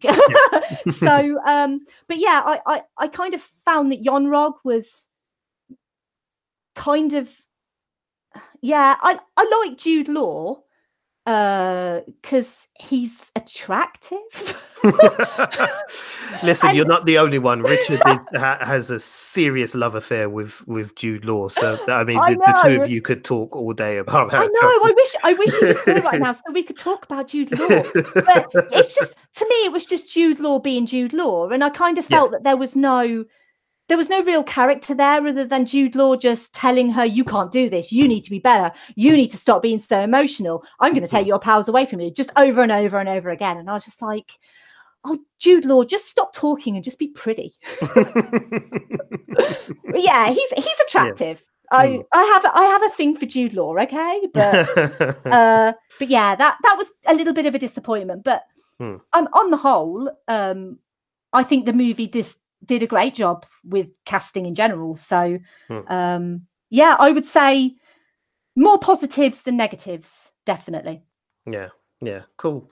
Yeah, I mean, I feel the more or less the same way, really, in terms of characters as well.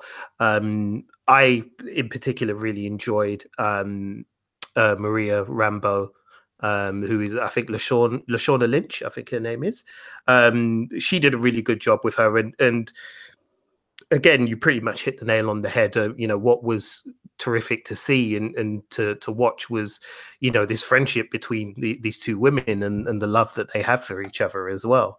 And the way in which they, you know, have kind of, you really got the sense that they've kind of helped each other through difficult times, you know, in the Air Force, as you said, and you know, that and just was through life in general, I think. Yeah, just through life too, you know, and it felt believable. That's the thing, you know. It felt like these two people are friends who have been through, you know, probably some pretty nasty shit, and have counseled each other through it to the other side, and you know, the love that has come from the two of them connecting in that way is kind of, it's pure and it's uplifting, and it feels right, you know. It feels right for these two characters to be who they are and to be together, and you know, it just works. It works on such a great level for me, and on many levels. Again, as you've totally broken down, you know, it works on so many different levels. So you know, that really kind of stood out for me. So yeah, those two in particular, you know, I really enjoyed. And yeah, I guess the negative would be same as you. The Star Force were a little bit kind of, they were just kind of there in a bit. And I suppose the problem is that I have with them is that they were part of that first act, and the first act is.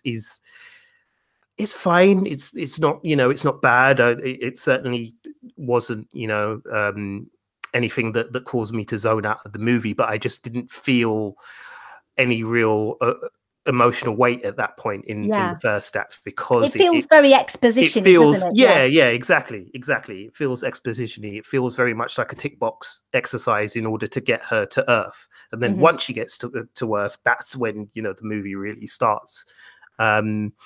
But yeah, I mean, and aside from that, I think the only other one I was a bit like, not negative on, but I guess just kind of like, was oh God, what's his name? Ronan the Accuser. Oh yeah. Yeah, I was, because again, that was another one that they kind of, well, they didn't market it as a big thing that he was in it, but obviously the fact that he's, you know, we know he's the antagonist from Guardians of the Galaxy, you know, we were kind of, or I maybe perhaps wrongly had kind of presumed that he was going to be, you know, some big antagonist in this movie because of what we know of his character from Guardians. But effectively, he's basically just a cameo, like Clark Gregg, really. Yeah. And so we didn't really kind of feel anything for him, you know? Yeah. Sorry, I was just going to say, I think because I've seen it twice, the first time I was a little bit like, I didn't understand really why Ronan was in the movie. Yeah. And I did kind of feel like you that why is he even here?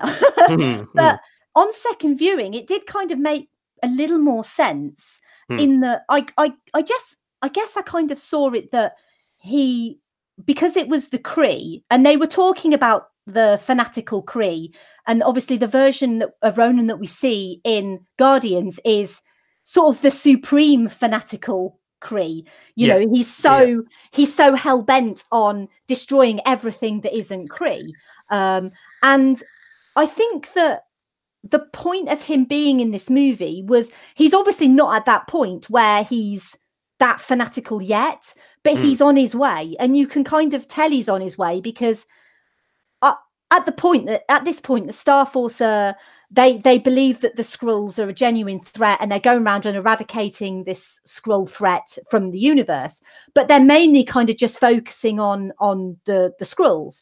And I think Ronan is obviously their sort of go-to man who kind of sets the ball in motion. And I think that they're obviously trying to make a point that at some point in the near future, Ronan is going to become so... intrinsically fanatical about the whole kind of Kree superiority in the universe that he obviously takes it too far, and it also kind of sets up Korath as well, because I kind of thought, well, why? I like Jimon Hounshu. I'm sorry, I can't pronounce his name. I'm trying really hard. Jimon. Oh, you've done better than I would have. Have I? That, so yeah, well done. I like the actor. I think he's really good. And at first, I was like, why is he there? Why is he in the Star Force?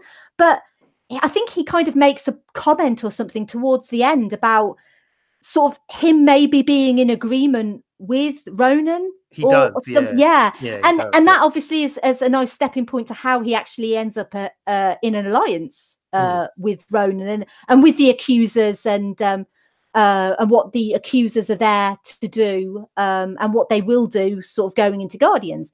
But I do kind of feel a little bit like you in that, they wanted Ronan in the movie.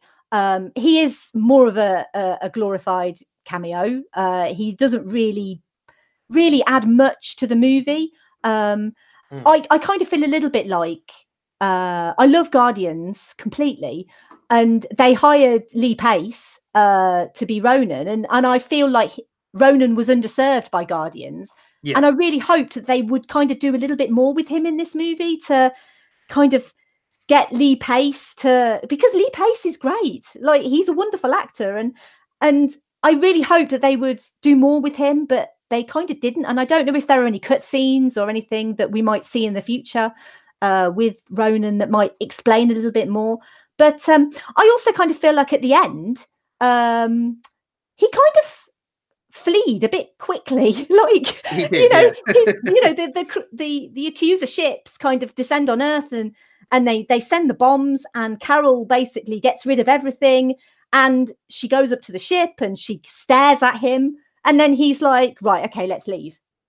And I'm like, okay, I kind of expect a bit more from Ronan the Accuser, but maybe this is, you know, I'm thinking of Guardians Ronan and what Guardians Ronan would do. But I just kind of feel like he kind of ran away with his tail between his legs a little bit. But yeah.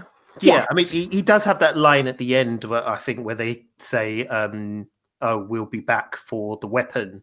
And I think his compatriot says, what, the core? And he says, no, the woman. So I don't know if that was trying to kind of set him up for maybe a future Captain Marvel movie where he will become the antagonist. That's assuming that they're going to continue sort of telling the her story from 1995 onwards, and then going on from there. So I took it to mean maybe that's what they were doing, but I'm not sure. I mean, I hope we see more of him. I hope we see more of Lee Pace, because Lee Pace is great. And I do hope we see more of Ronan, but if we see more of Ronan, I want them to do something with Ronan instead of just have him there just, you know, spouting some Kree bullshit or whatever. I just let's make Ronan a really good bad guy, because he has it in him, definitely. And yeah, let's give Lee Pace some more work. yeah, for sure. He was great in Pushing Daisies, and they cancelled it. So, you know, let's get Lee Pace back in the MCU, and let's get him doing some serious antagonistic shit. Yes, yeah, I'm down with that totally. All right, cool. Well, yeah, I think we've kind of chewed the fat on that one. So let's see, where do you kind of rank this movie on your MCU list in your head? Because we've all got them. And let me start off by telling you there's absolutely no pressure for you in this, because I'm still trying to work out what my MCU list is, and it tends to change every day depending on how I feel. So you know what? So by all means, please, like, you know, please do not feel pressure, but yeah, you know, just from a fun point of view, where would you kind of place it, I guess, on your personal ranking list? I'm gonna be completely honest, right? And I'm gonna let the listeners into a little Wulong Talk secret, in that you sent me a really nice document with sort of the outline of what we were going to talk about. And the one of the last things that you said was, you know, where does it rank? And and so I've had that document for a few days, and I've been mulling on on that for a few days. And at first I thought I had it, and then it was like, no, I'm changing my mind. And I was like, I'm gonna come back to that later. And then I was like, no, right, I definitely know where it's gonna rank now. And I basically took all of the movies that I ranked above. I summarized that it would be in my top 10. So then it was like, okay, if it's gonna be in my top 10, where's it gonna be? And it's like, oh, but I really love that movie, and oh, but I forgot about that, and I need to put that in there. And I was like, oh God, this is so difficult. I'm going to have to come back. And literally every day I've kind of gone to the list and gone, right, okay. Okay, I've put it there. But, oh, but, oh, yeah, but what about that movie? And and it's like, I love Captain Marvel more than that one, so I'm put Captain Marvel up. And honest to God, this list has been like making me crazy. It's been genuinely, it's so, when you've got 21 movies that are this good, exactly. Yeah, it's hard. It's bloody hard. I mean, I will fight against anyone who doesn't like Thor till the end of time, because I love Thor. I'm talking about the first Thor. Yep. I think Thor is great. I think it's immensely rewatchable, and it's fun, and Chris Hemsworth is just the perfect man. He's better than Jude Law. I mean... He is a literal god. He is incredibly buff, isn't he? Oh my God. Oh, he is lovely. Anyway, need to move on from Chris Hemsworth. And it's like, at first I put Thor in my top 10, and then it was like, no, I can't have Thor in, because it's so difficult. No, there are no bad movies in the MCU. There are mediocre movies and average movies, and you know, at the end of the day, everything's subjective. You know, what one person likes, another person doesn't like. But I thought, what I thought I'd do is, I'm going to quickly run through the top 10 that I've kind of spent several days working on. Because I kind of feel like if I've spent several days working on it, I at least need to be honest and say it. So what I've done is, Captain Marvel has gone in at number 7 Okay. And my summary of my reason, and I know people are going to think I'm just crazy, but I'm just going to say it. So it goes in at number 7 because number 1 is Avengers. Mm-hmm. Because I love it completely. And I know it's not the, you know, what many people would say is the greatest movie, but I think it's brilliant. And just the cinematic marvel of putting all these characters in one movie and making it work. Oh my God, that is so good. And then number 2, Winter Soldier, because it's just a wonderful espionage spy thriller. And oh my God, Chris Evans is in it. And oh my God, Scarlett Johansson's in it. And everyone's brilliant in it. And it's wonderful. Number 3 is Guardians 1, because it's brilliant. Oh my God, I'm just going to say everything's brilliant. And number four is Black Panther, because it's brilliant. Number 5 is Civil War, because it's brilliant. And number 6 is Guardians 2, because it's brilliant. And then Captain Marvel, only because, and I kind of feel like I've got to justify this, I kind of feel like the storytelling in Guardians 2 is that little much is better. I love the story of Guardians 2. I think it works on so many levels. I think basically everything works on so many levels. And then Captain Marvel, followed closely by Thor Ragnarok, because it's brilliant. And then Infinity War. And then it was like, oh my God, where am I going to put Iron Man? It's like, shit, I've forgotten Iron Man. So Iron Man's had to go number 10. And honestly, the fact Iron Man is number 10 is proof, if any is necessary, that it's so hard to rank these movies. Yep, exactly. Oh it's basically Hobson's choice. It's, you know, which one do you pick? Like, it's really hard. And I know it was a tricky question. I literally just threw it out there because I know it's something that. Why would you do that to me? I know it's interesting about that for days. I know it's something that our listeners love to hear, and people in general love talking about their kind of MCU lists, but it's bloody hard. And I mean, as you just demonstrated, it's incredibly difficult because this is a series of movies that have gone from strength to strength to strength. With some of them, there's a fag papers difference between them. I mean, especially for my top 10, there really isn't, you know, I almost kind of wanted to cheat and say I'm going to do this in no particular order, but then that's not really kind of dealing with the question. Out. Yeah, that's a cop out. So I thought, no, you know what, I have to be brave and kind of stand by my choices. So what I've done is I'm actually not far off from you in terms of where I put Captain Marvel. I've got Captain Marvel, I think, at number 8. So I've got Civil War as my number 1 because I fucking love Civil War. I really do. I thought you were going to say because it's brilliant. And I was going to go, yes, I was close to saying that, yeah. I was close to saying that. I really was. I just love Civil War on so many levels. So Winter Soldier is number 2, again, because it's just a phenomenal movie. Absolutely phenomenal. They really kind of raised the bar, the Russo brothers did, in terms of what you could do with a comic book movie. Number 3 is Infinity War because I just love it. Black Panther's number 4 because I love it.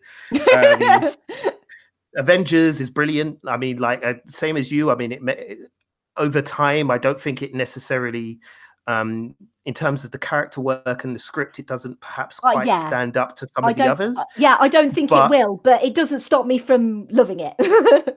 Yeah, but it's just a brilliant thrill ride from start to finish. I mean, that's basically what the Avengers is. It's an absolute thrill ride, you know, and so enjoyable. So Avengers, what did I get to? Avengers was at 5. Guardians of the Galaxy Volume 1 at 6. Because I just love it. Thor Ragnarok at 7 because it's one of the funniest films I've seen in a long time. I genuinely like have tears in my eyes at certain scenes in that movie. Taika Waititi is so genius. He is. He's brilliant. He's brilliant. I want him to do like all the movies now. Just literally every single movie directed by Taika Waititi. Give it to Taika Waititi because I want to see more of what he could do with stuff. And then just after that is Captain Marvel. And then the bottom two are rounded out by Spider-Man Homecoming, partly because I'm just really partial to Spider-Man. I've always have been.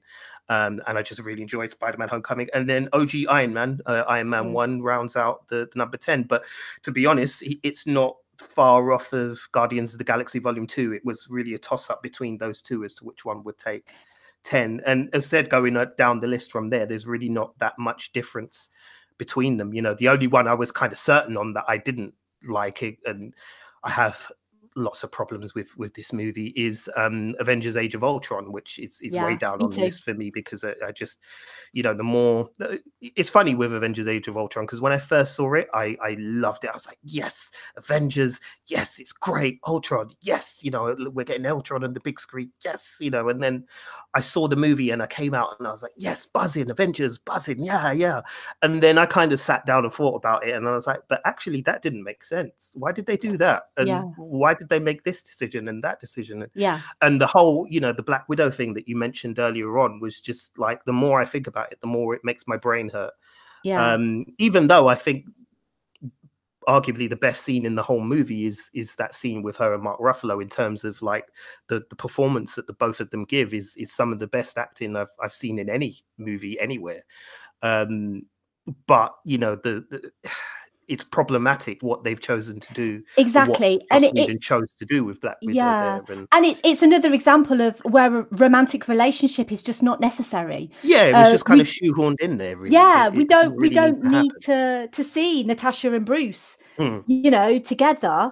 I didn't feel like they had chemistry, and yeah, the whole kind of going into her backstory and what they chose to talk about and what they chose to, how they chose to talk about it. I understand why a lot of people were upset with that particular scene, and with what they chose to do and how they chose to do it. I think more importantly, because you can be a bit more sympathetic, I think, I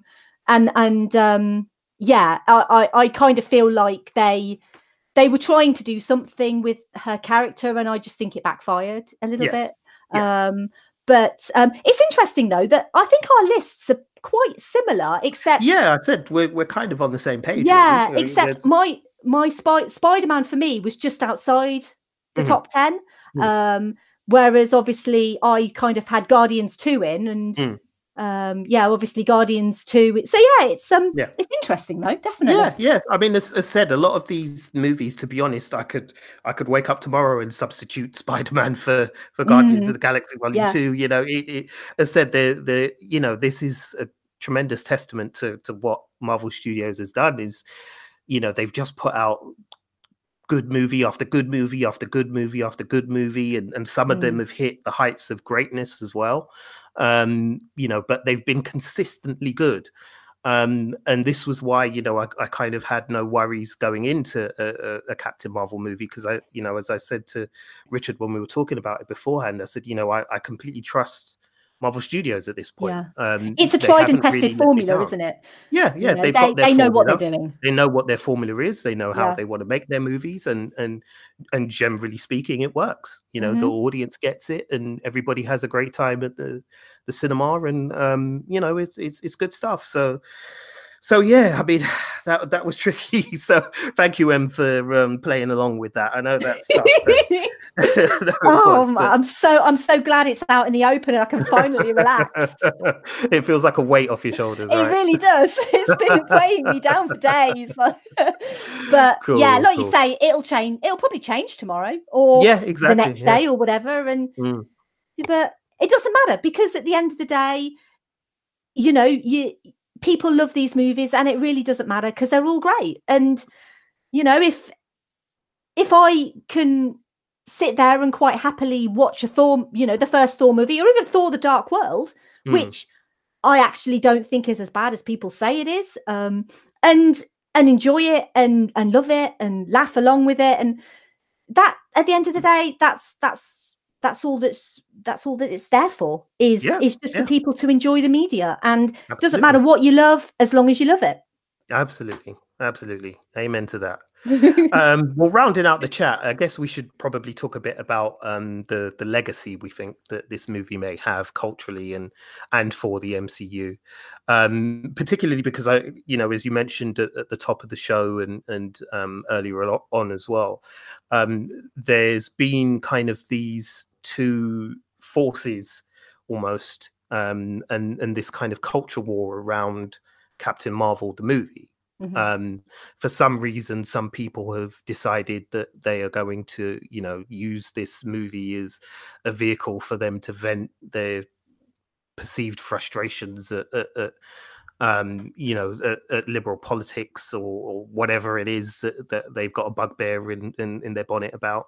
I don't quite understand why this film has triggered these people in such a manner. And I've seen, you know, certain videos on YouTube and read certain think pieces from people who've basically gone out of their way, as you said, to slag this movie off before they'd even seen it and before, you know, it even come out. And one of the things that, you know, that really frustrates me about being a movie fan, and especially with the kind of fandoms that we deal with, like, you know, Marvel and Star Wars and things like that, is it seems to be becoming very tribal. In mm-hmm. a sense that, you know, people have pitched their flags in their camp, whatever that may be, and have decided that, you know, because this is their camp, you can't say anything or do anything contrary to what they believe the doctrine should be in terms of discussion around particular characters and movies.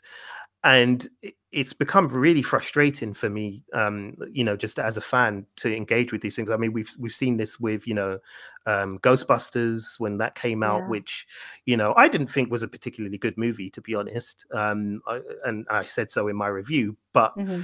I just could not get my head around this kind of anger that people had towards this movie. I couldn't understand it. Yeah, I don't understand it either. And, honestly. You know, it happened with The Last Jedi as well, with Star Wars, where people seem to be, you know, there seems to be a faction of people who actively were trying to make the movie fail and you know, were saying that the movie had ruined the Star Wars franchise, and, you know, and they wanted the director fired, and they want the head of Star Wars fired, and they want this and they want that. And again, you know, you can have your opinion on the movie. You can like it, mm-hmm. you can not like it. And, you know, I don't mind negative opinions on movies that I like if you can come up with, you know, a coherent argument as to why you don't like it. Then, you know, if you turn around to me and you say, well, I didn't feel this performance was effective, I didn't feel the script was good, I didn't feel this, I didn't feel that, then fair enough. You know, if you're an honest actor, I'll take that. But when there are people out there, you know, literally using their spare time to try and trash a movie before it's even come out, I just... You know, I despair, really, and I have no time for people like that. And I don't like engaging people like that either. You know, there's been a couple of times on Twitter when people have tried to bring me into conversations like that, and I'm just not interested, because you're not an honest actor. You know, I'm happy to talk to somebody who's an honest actor, who has an opinion that may differ from mine on a movie, and that's fine. You know, we can talk about it. That's what makes doing what we do fun. Like, that's what makes podcasting fun, is hearing different perspectives and seeing, you know, how people have viewed something that you viewed in a different way. And as I said, as long as it's coherent and it comes from an honest place, then fine. But, you know, I don't understand it. So yeah, this movie has had its share of that, and it seems that this is obviously, as said, based on, you know, evidence. This is not something that's going to go away. Do you think that kind of thing might harm Captain Marvel going forward? Because I mean, it seems to me like, to be honest, a lot of people made a lot of noise, and then the movie came out and they made $1 billion. So obviously a lot of people didn't bother paying attention to your brilliant YouTube think piece on why Brie Larson's politics mean the movie should crash. But, you know, yeah, what do you think about that? Do you think that that's going to have an impact on Captain Marvel going forward? No. is the standard response. I think that this movie has just given a big F you to all of those people. It's not only financially done incredibly well, it's also been overall received very well by the people who have actually seen it. And honestly, the people who it's there for, it's not there for the trolls. It's not there for people who don't give a shit about the character. It's not there for people who don't want to see women headlining movies, because all of the examples that you just talked about, Ghostbusters and The Last Jedi and this, they're all fronted by a woman or women. I mean, could it be the fault of women? You know, it's just, it's honestly, I just think it's absolutely ridiculous that these people have nothing better to do with their time than to go online and slag movies off. Movies that, like you say, before they've even been released, and they've not even actually watched. And at the end of the day, like you've just said, if they watch those movies and they decide based on that movie's own merit that they do not like it, well, that's fine. That's their opinion. They are entitled to that opinion. Surely an opinion of a film before it's even, you know, come out on it's going to be shit. I don't, you know, I think it's going to be rubbish. It's going to fail. Keep politics out of movies. Exactly. For whatever reason. And politics has been a part of movies since the dawn of fucking time. But yeah. Honestly, I don't understand the mentality of people who think that that's a really good and valuable use of their time, because, you know, I like to see the positive in people. I like to believe that people are good, or they can be good, and I like to believe that people will admit when they're wrong. And I know that that's maybe a little bit naive of me, to kind of think that there are people out there who would slag off something like Ghostbusters or The Last Jedi and then watch it and go, do you know what, guys, I said that I thought that movie would be shit, but do you know what, I actually really liked it, and I thought the performances by these women were great. And I know that doesn't happen, because why would they? Because, you know, they want to save face. They're not going to admit that they liked that movie because they were slagging it off 2 months ago before it even went out. So of course they're not. But I am so happy that Captain Marvel stuck two fingers up at those people and went, do you know what? I don't give a shit what you think. I'm just making $1 billion at the box office. So, you know, fuck you. And your trolly thoughts. And it makes me so sad, actually, because regarding Ghostbusters, I actually thought that was decent. I actually have quite a lot of love for that movie. I know it's got problems, but I thought all of the lead actresses were great. And it seems to me like, I know that, because obviously we mentioned a little bit earlier about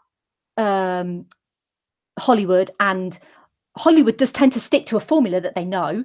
And so there is this thing in Hollywood at the moment where obviously we're asking for more movies with primarily women, female casts.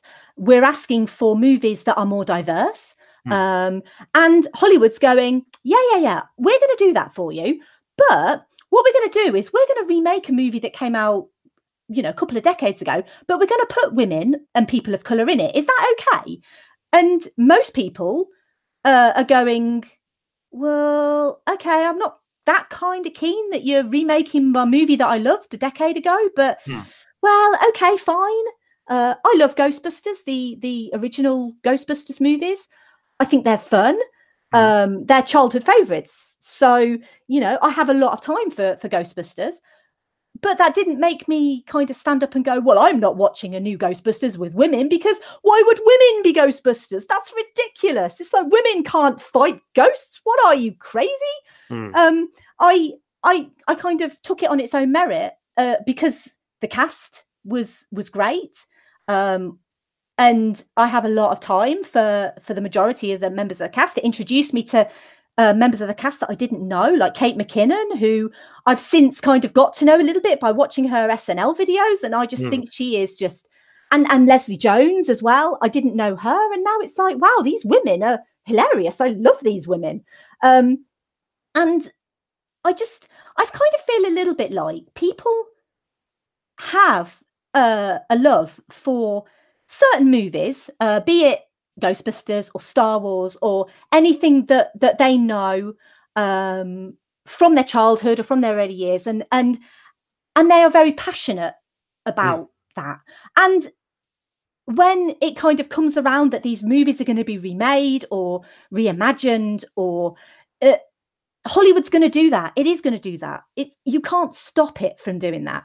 And everyone wants more diversity in our movies. We don't want movies with, you know, just white dudes in, because that was kind of what they used to do. You know, white dudes have got their role models in movies. They've got millions of role models to look at. And I kind of feel like Hollywood should be investing more in up and coming talent, and, you know, especially, you know, actors and screenwriters and directors.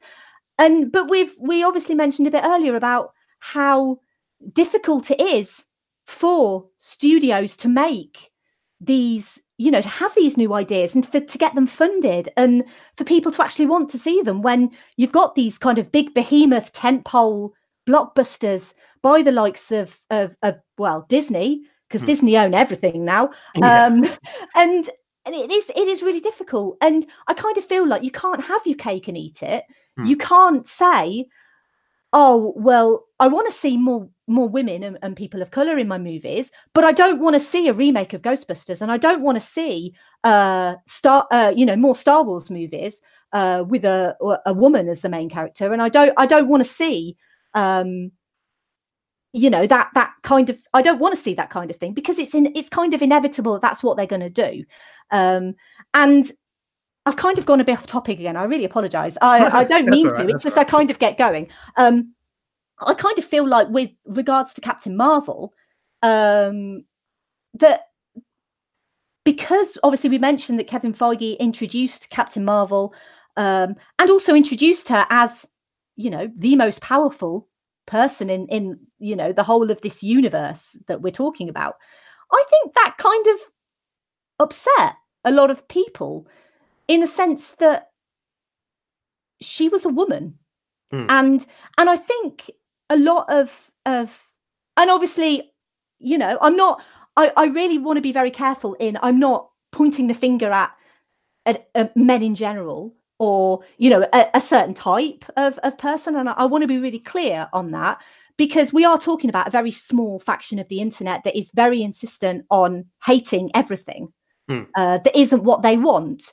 But, you know, we're not in the playground anymore. You know, it's not a case of, oh, well, you can't play with my toy because I don't like you. I want to play with my toy. You know, we all have to share. And, you know, and sometimes you might not like something, and that's fine. Like, it's okay to not like it. But like you mentioned earlier, don't turn around and say you don't like it because it's got a woman in it, you know, because that's not an adequate answer for me. It's not. It's, you know, you, like you said, if you don't like it because you don't like the script, or, you know, you don't like the plot of the movie or whatever, then that is absolutely fine. I have no problem. I have no problem with anyone saying to me, I didn't like Captain Marvel. And I'll go, okay, cool. Like that is that, because I kind of feel like I love it because it spoke to me. And I did a little episode on it because I kind of felt like I wanted to put my thoughts out there about how it did speak to me, and I didn't expect it to speak to me, because I was of the opinion that it was more for kids, and I wanted it to speak to kids like my niece, who's 8, and I wanted her to have someone that she can look up to and she can believe in, and she can think, well, I've got a hero that I can look up to, you know, just like. Because, you know, we are living in a world which is very sort of segregated with regards to gender, and, you know, but boys can only like boys things and girls can only like girls things. And I completely disagree with all of that, but I know the majority don't. So a lot of boys tend to lean towards the more sort of male superheroes, you know, Spider-Man and Iron Man, and that's great. But girls-wise, I kind of feel like, for me, the lasting legacy of this movie is going to be the fact that she's here, she's great, she's a great role model. And it's also important to recognise as well that a couple of years ago we had Wonder Woman, and I know we've mentioned Wonder Woman briefly, and a lot of the negativity I kind of felt that a lot of people had towards this movie was, well, we had Wonder Woman, and right, okay, and then it's like a lot of articles popped up about Wonder Woman versus Captain Marvel, who's better, and sort of pitching these two characters against each other, and pitching the actresses against each other, and just the movies in general against each other, and I kind of feel like, hang on, wait a second. So you have a woman in the DC universe who, in my opinion, her movie is the best of all of what DC's put out, I think. She is strong, she's powerful, she's fierce, she crosses no man's land, for fuck's sake. You know, this woman is an incredible woman, and she has a, you know, a heart, and obviously she has a heart. That's a silly thing. She has heart. I mean, not she has a heart. Obviously. I know what you meant. Yeah. And she's a phenomenal, Wonder Woman is a phenomenal role model for girls. And women in general, and then Captain Marvel comes along, and it's like, well, hold on a second, women are only allowed one superhero to like. You've got to choose. No, you don't have to choose. You can like both. And I guess I kind of feel a little bit like maybe there is an oversaturation in the market where when it comes to, because there are lots of male superheroes to choose from, and not once has anyone said, well, hang on there, you've got Batman and you've got Iron Man, but who's better? You know, let's just pitch them against each other, and you've got to choose which one you like more. Do you like Batman more or Iron Man more? Because they're very similar. And no one's ever kind of done that. No one's ever kind of pitched them against each other. And that there does seem to be this kind of mentality generally kind of in the world that you're allowed to have lots and lots and lots of things that are, you know, the more kind of masculine edge of superheroes. You're allowed to have multiples. You're allowed to like different ones. You're allowed to like more than one. But when it comes to the female side, well, we've got two now, which is great, because that's more than what we had before. But you're only allowed to pick one. Like, how is that progression? You know, it really doesn't make sense. And I really hope that the lasting legacy of this movie is we're going to get more. Yeah. I want to see Monica Rambeau. I want to see where she is, who she is. Like, are we going to get Photon turn up in the MCU? I want to see Black Widow. They've said we're going to have a Black Widow movie. Let's get that Black Widow movie. It's a bit late, but I'll take it. Let's get that. Let's be in a position where we're not talking about the legacy of this movie is, well, now we've got two superheroes that young girls and boys, if they wish, can look up to. You know, let's be in a position where we've got loads, because it's only fair, really, at the end of the day. And just to make a point that I feel very strongly that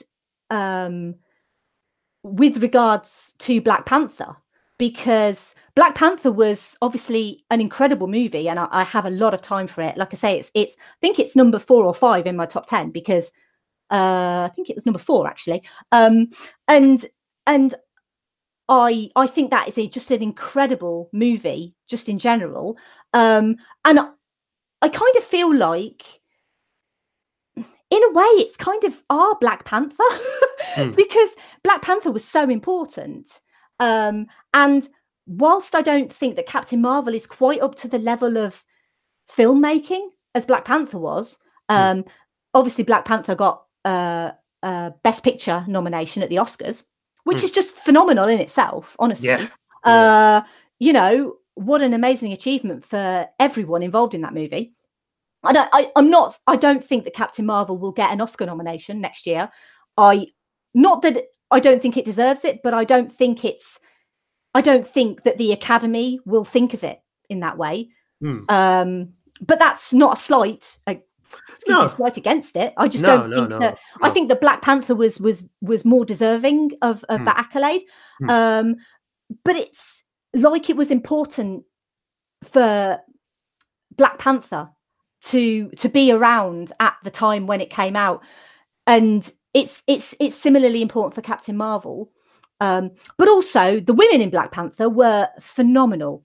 Mm. Like some of the best portrayals of women in pretty much any MCU movie going forward. And obviously since then we've had like Valkyrie, who's just great, and I want to see Captain Marvel and Valkyrie together desperately. And I think the whole world does, and I saw on Twitter that Tessa Thompson and Brie Larson are keen, so let's get that going, because it's really important. It's important for everyone to be able to see them on screen and to be able to have that representation. It's so important, and we're kind of beyond the stage of having a Marvel universe that's just kind of for the dudes with women as love interests and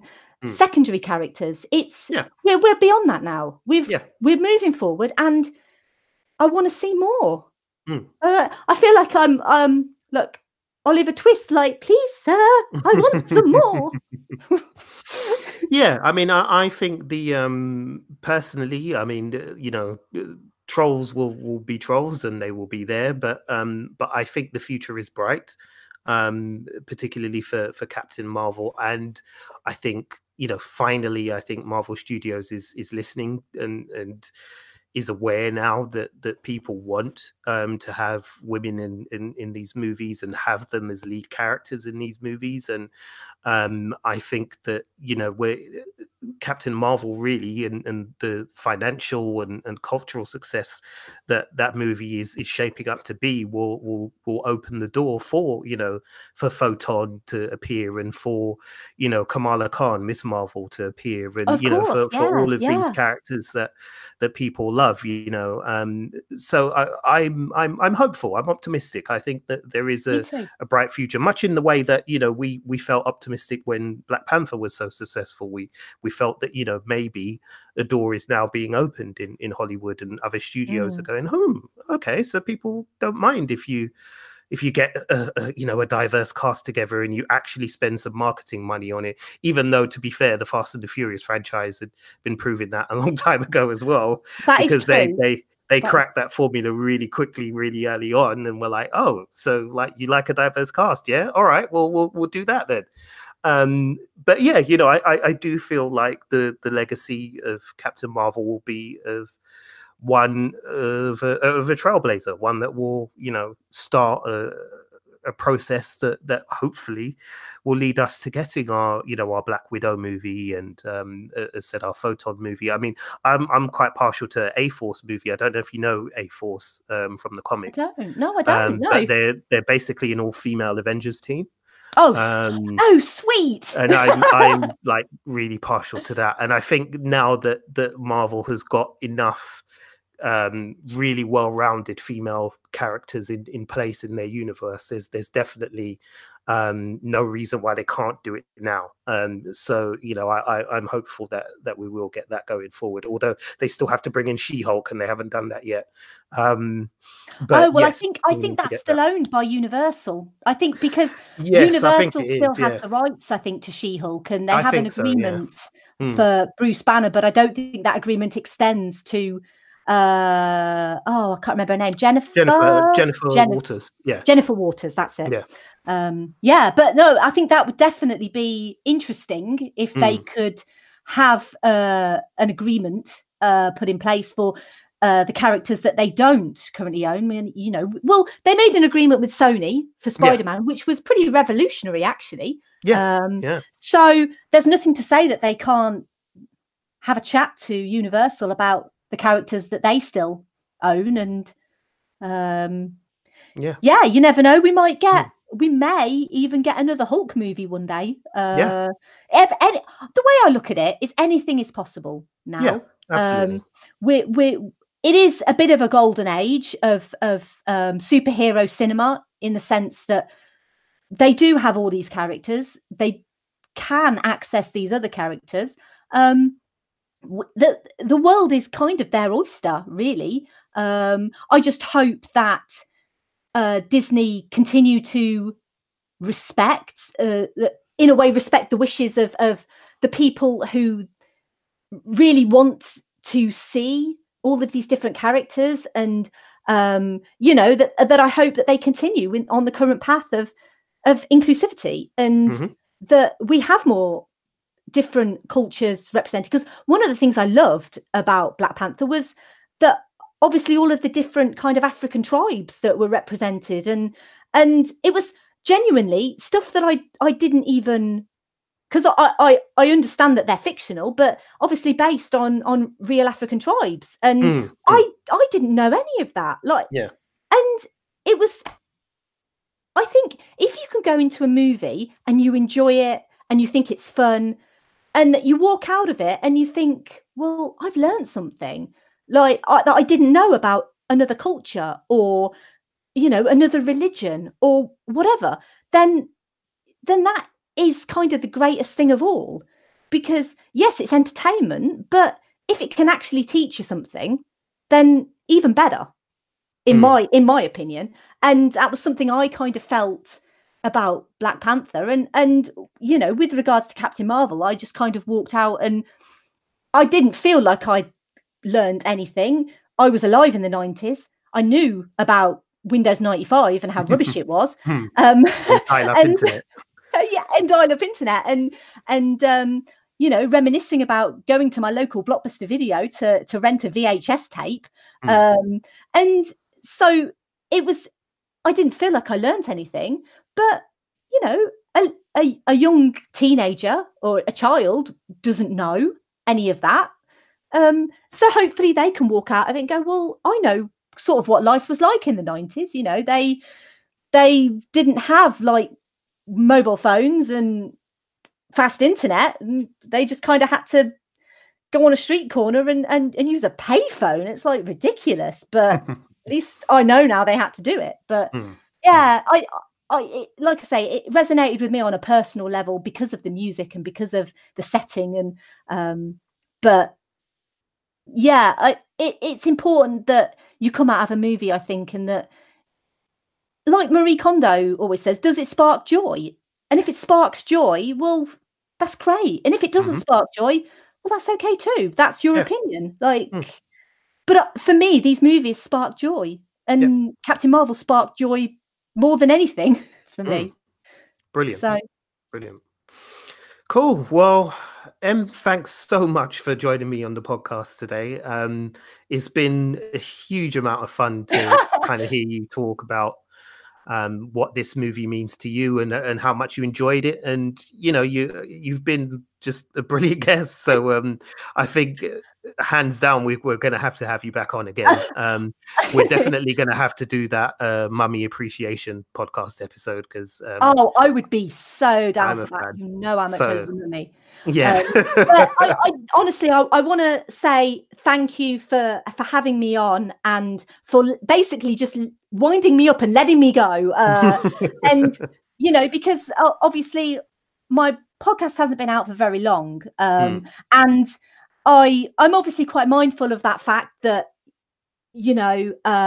when you've not kind of been out there very long, and you kind of feel a little bit nervous about doing something like this, and honestly, you've just been so supportive on for my show and helping me get it out there, and I'm so grateful to Wulong Talks for just being stand-up guys, just the nicest guys pretty much in the podcasting world. I swear to God, you're just so great. And obviously I'm a fan of your show. I love listening to you. So it's a little bit like it feels a little bit weird, like talking to you, because obviously I hear you guys like when I'm out and about, and so yeah, it's very surreal talking to you. But it's honestly been this episode sparks joy for me.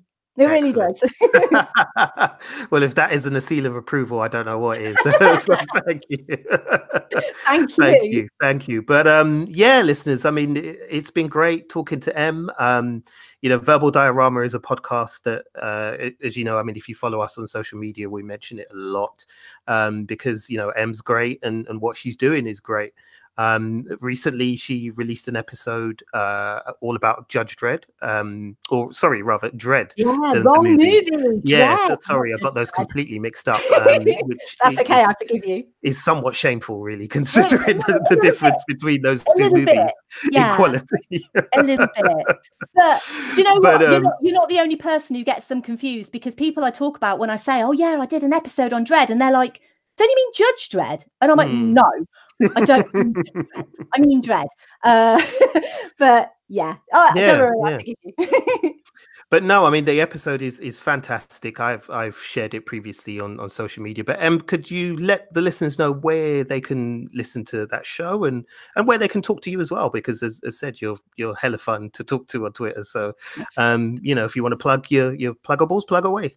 Oh, cool. Okay. Well, you can find my show pretty much anywhere. I know I'm on iTunes and Spotify and basically any podcast app that you've got.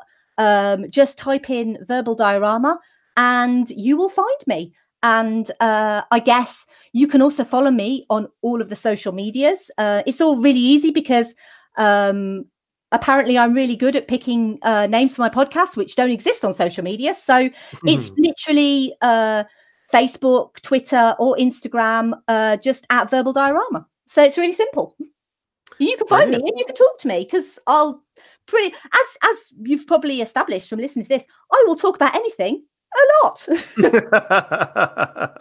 Well, that's great. I mean, that's what we're in this business for. We're in this business to talk. So listeners, make sure you get out Verbal Diorama on Twitter, and and have a chat with her, because she's fantastic.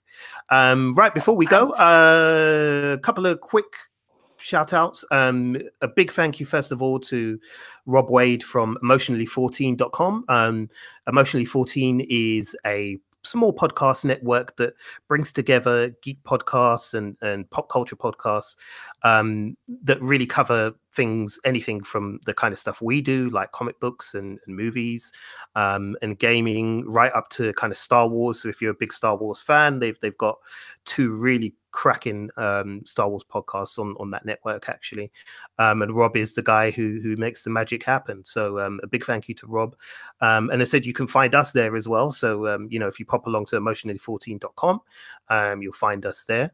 And also a big thank you, as always, to the team from the BritPodScene, who are a big support to us as well.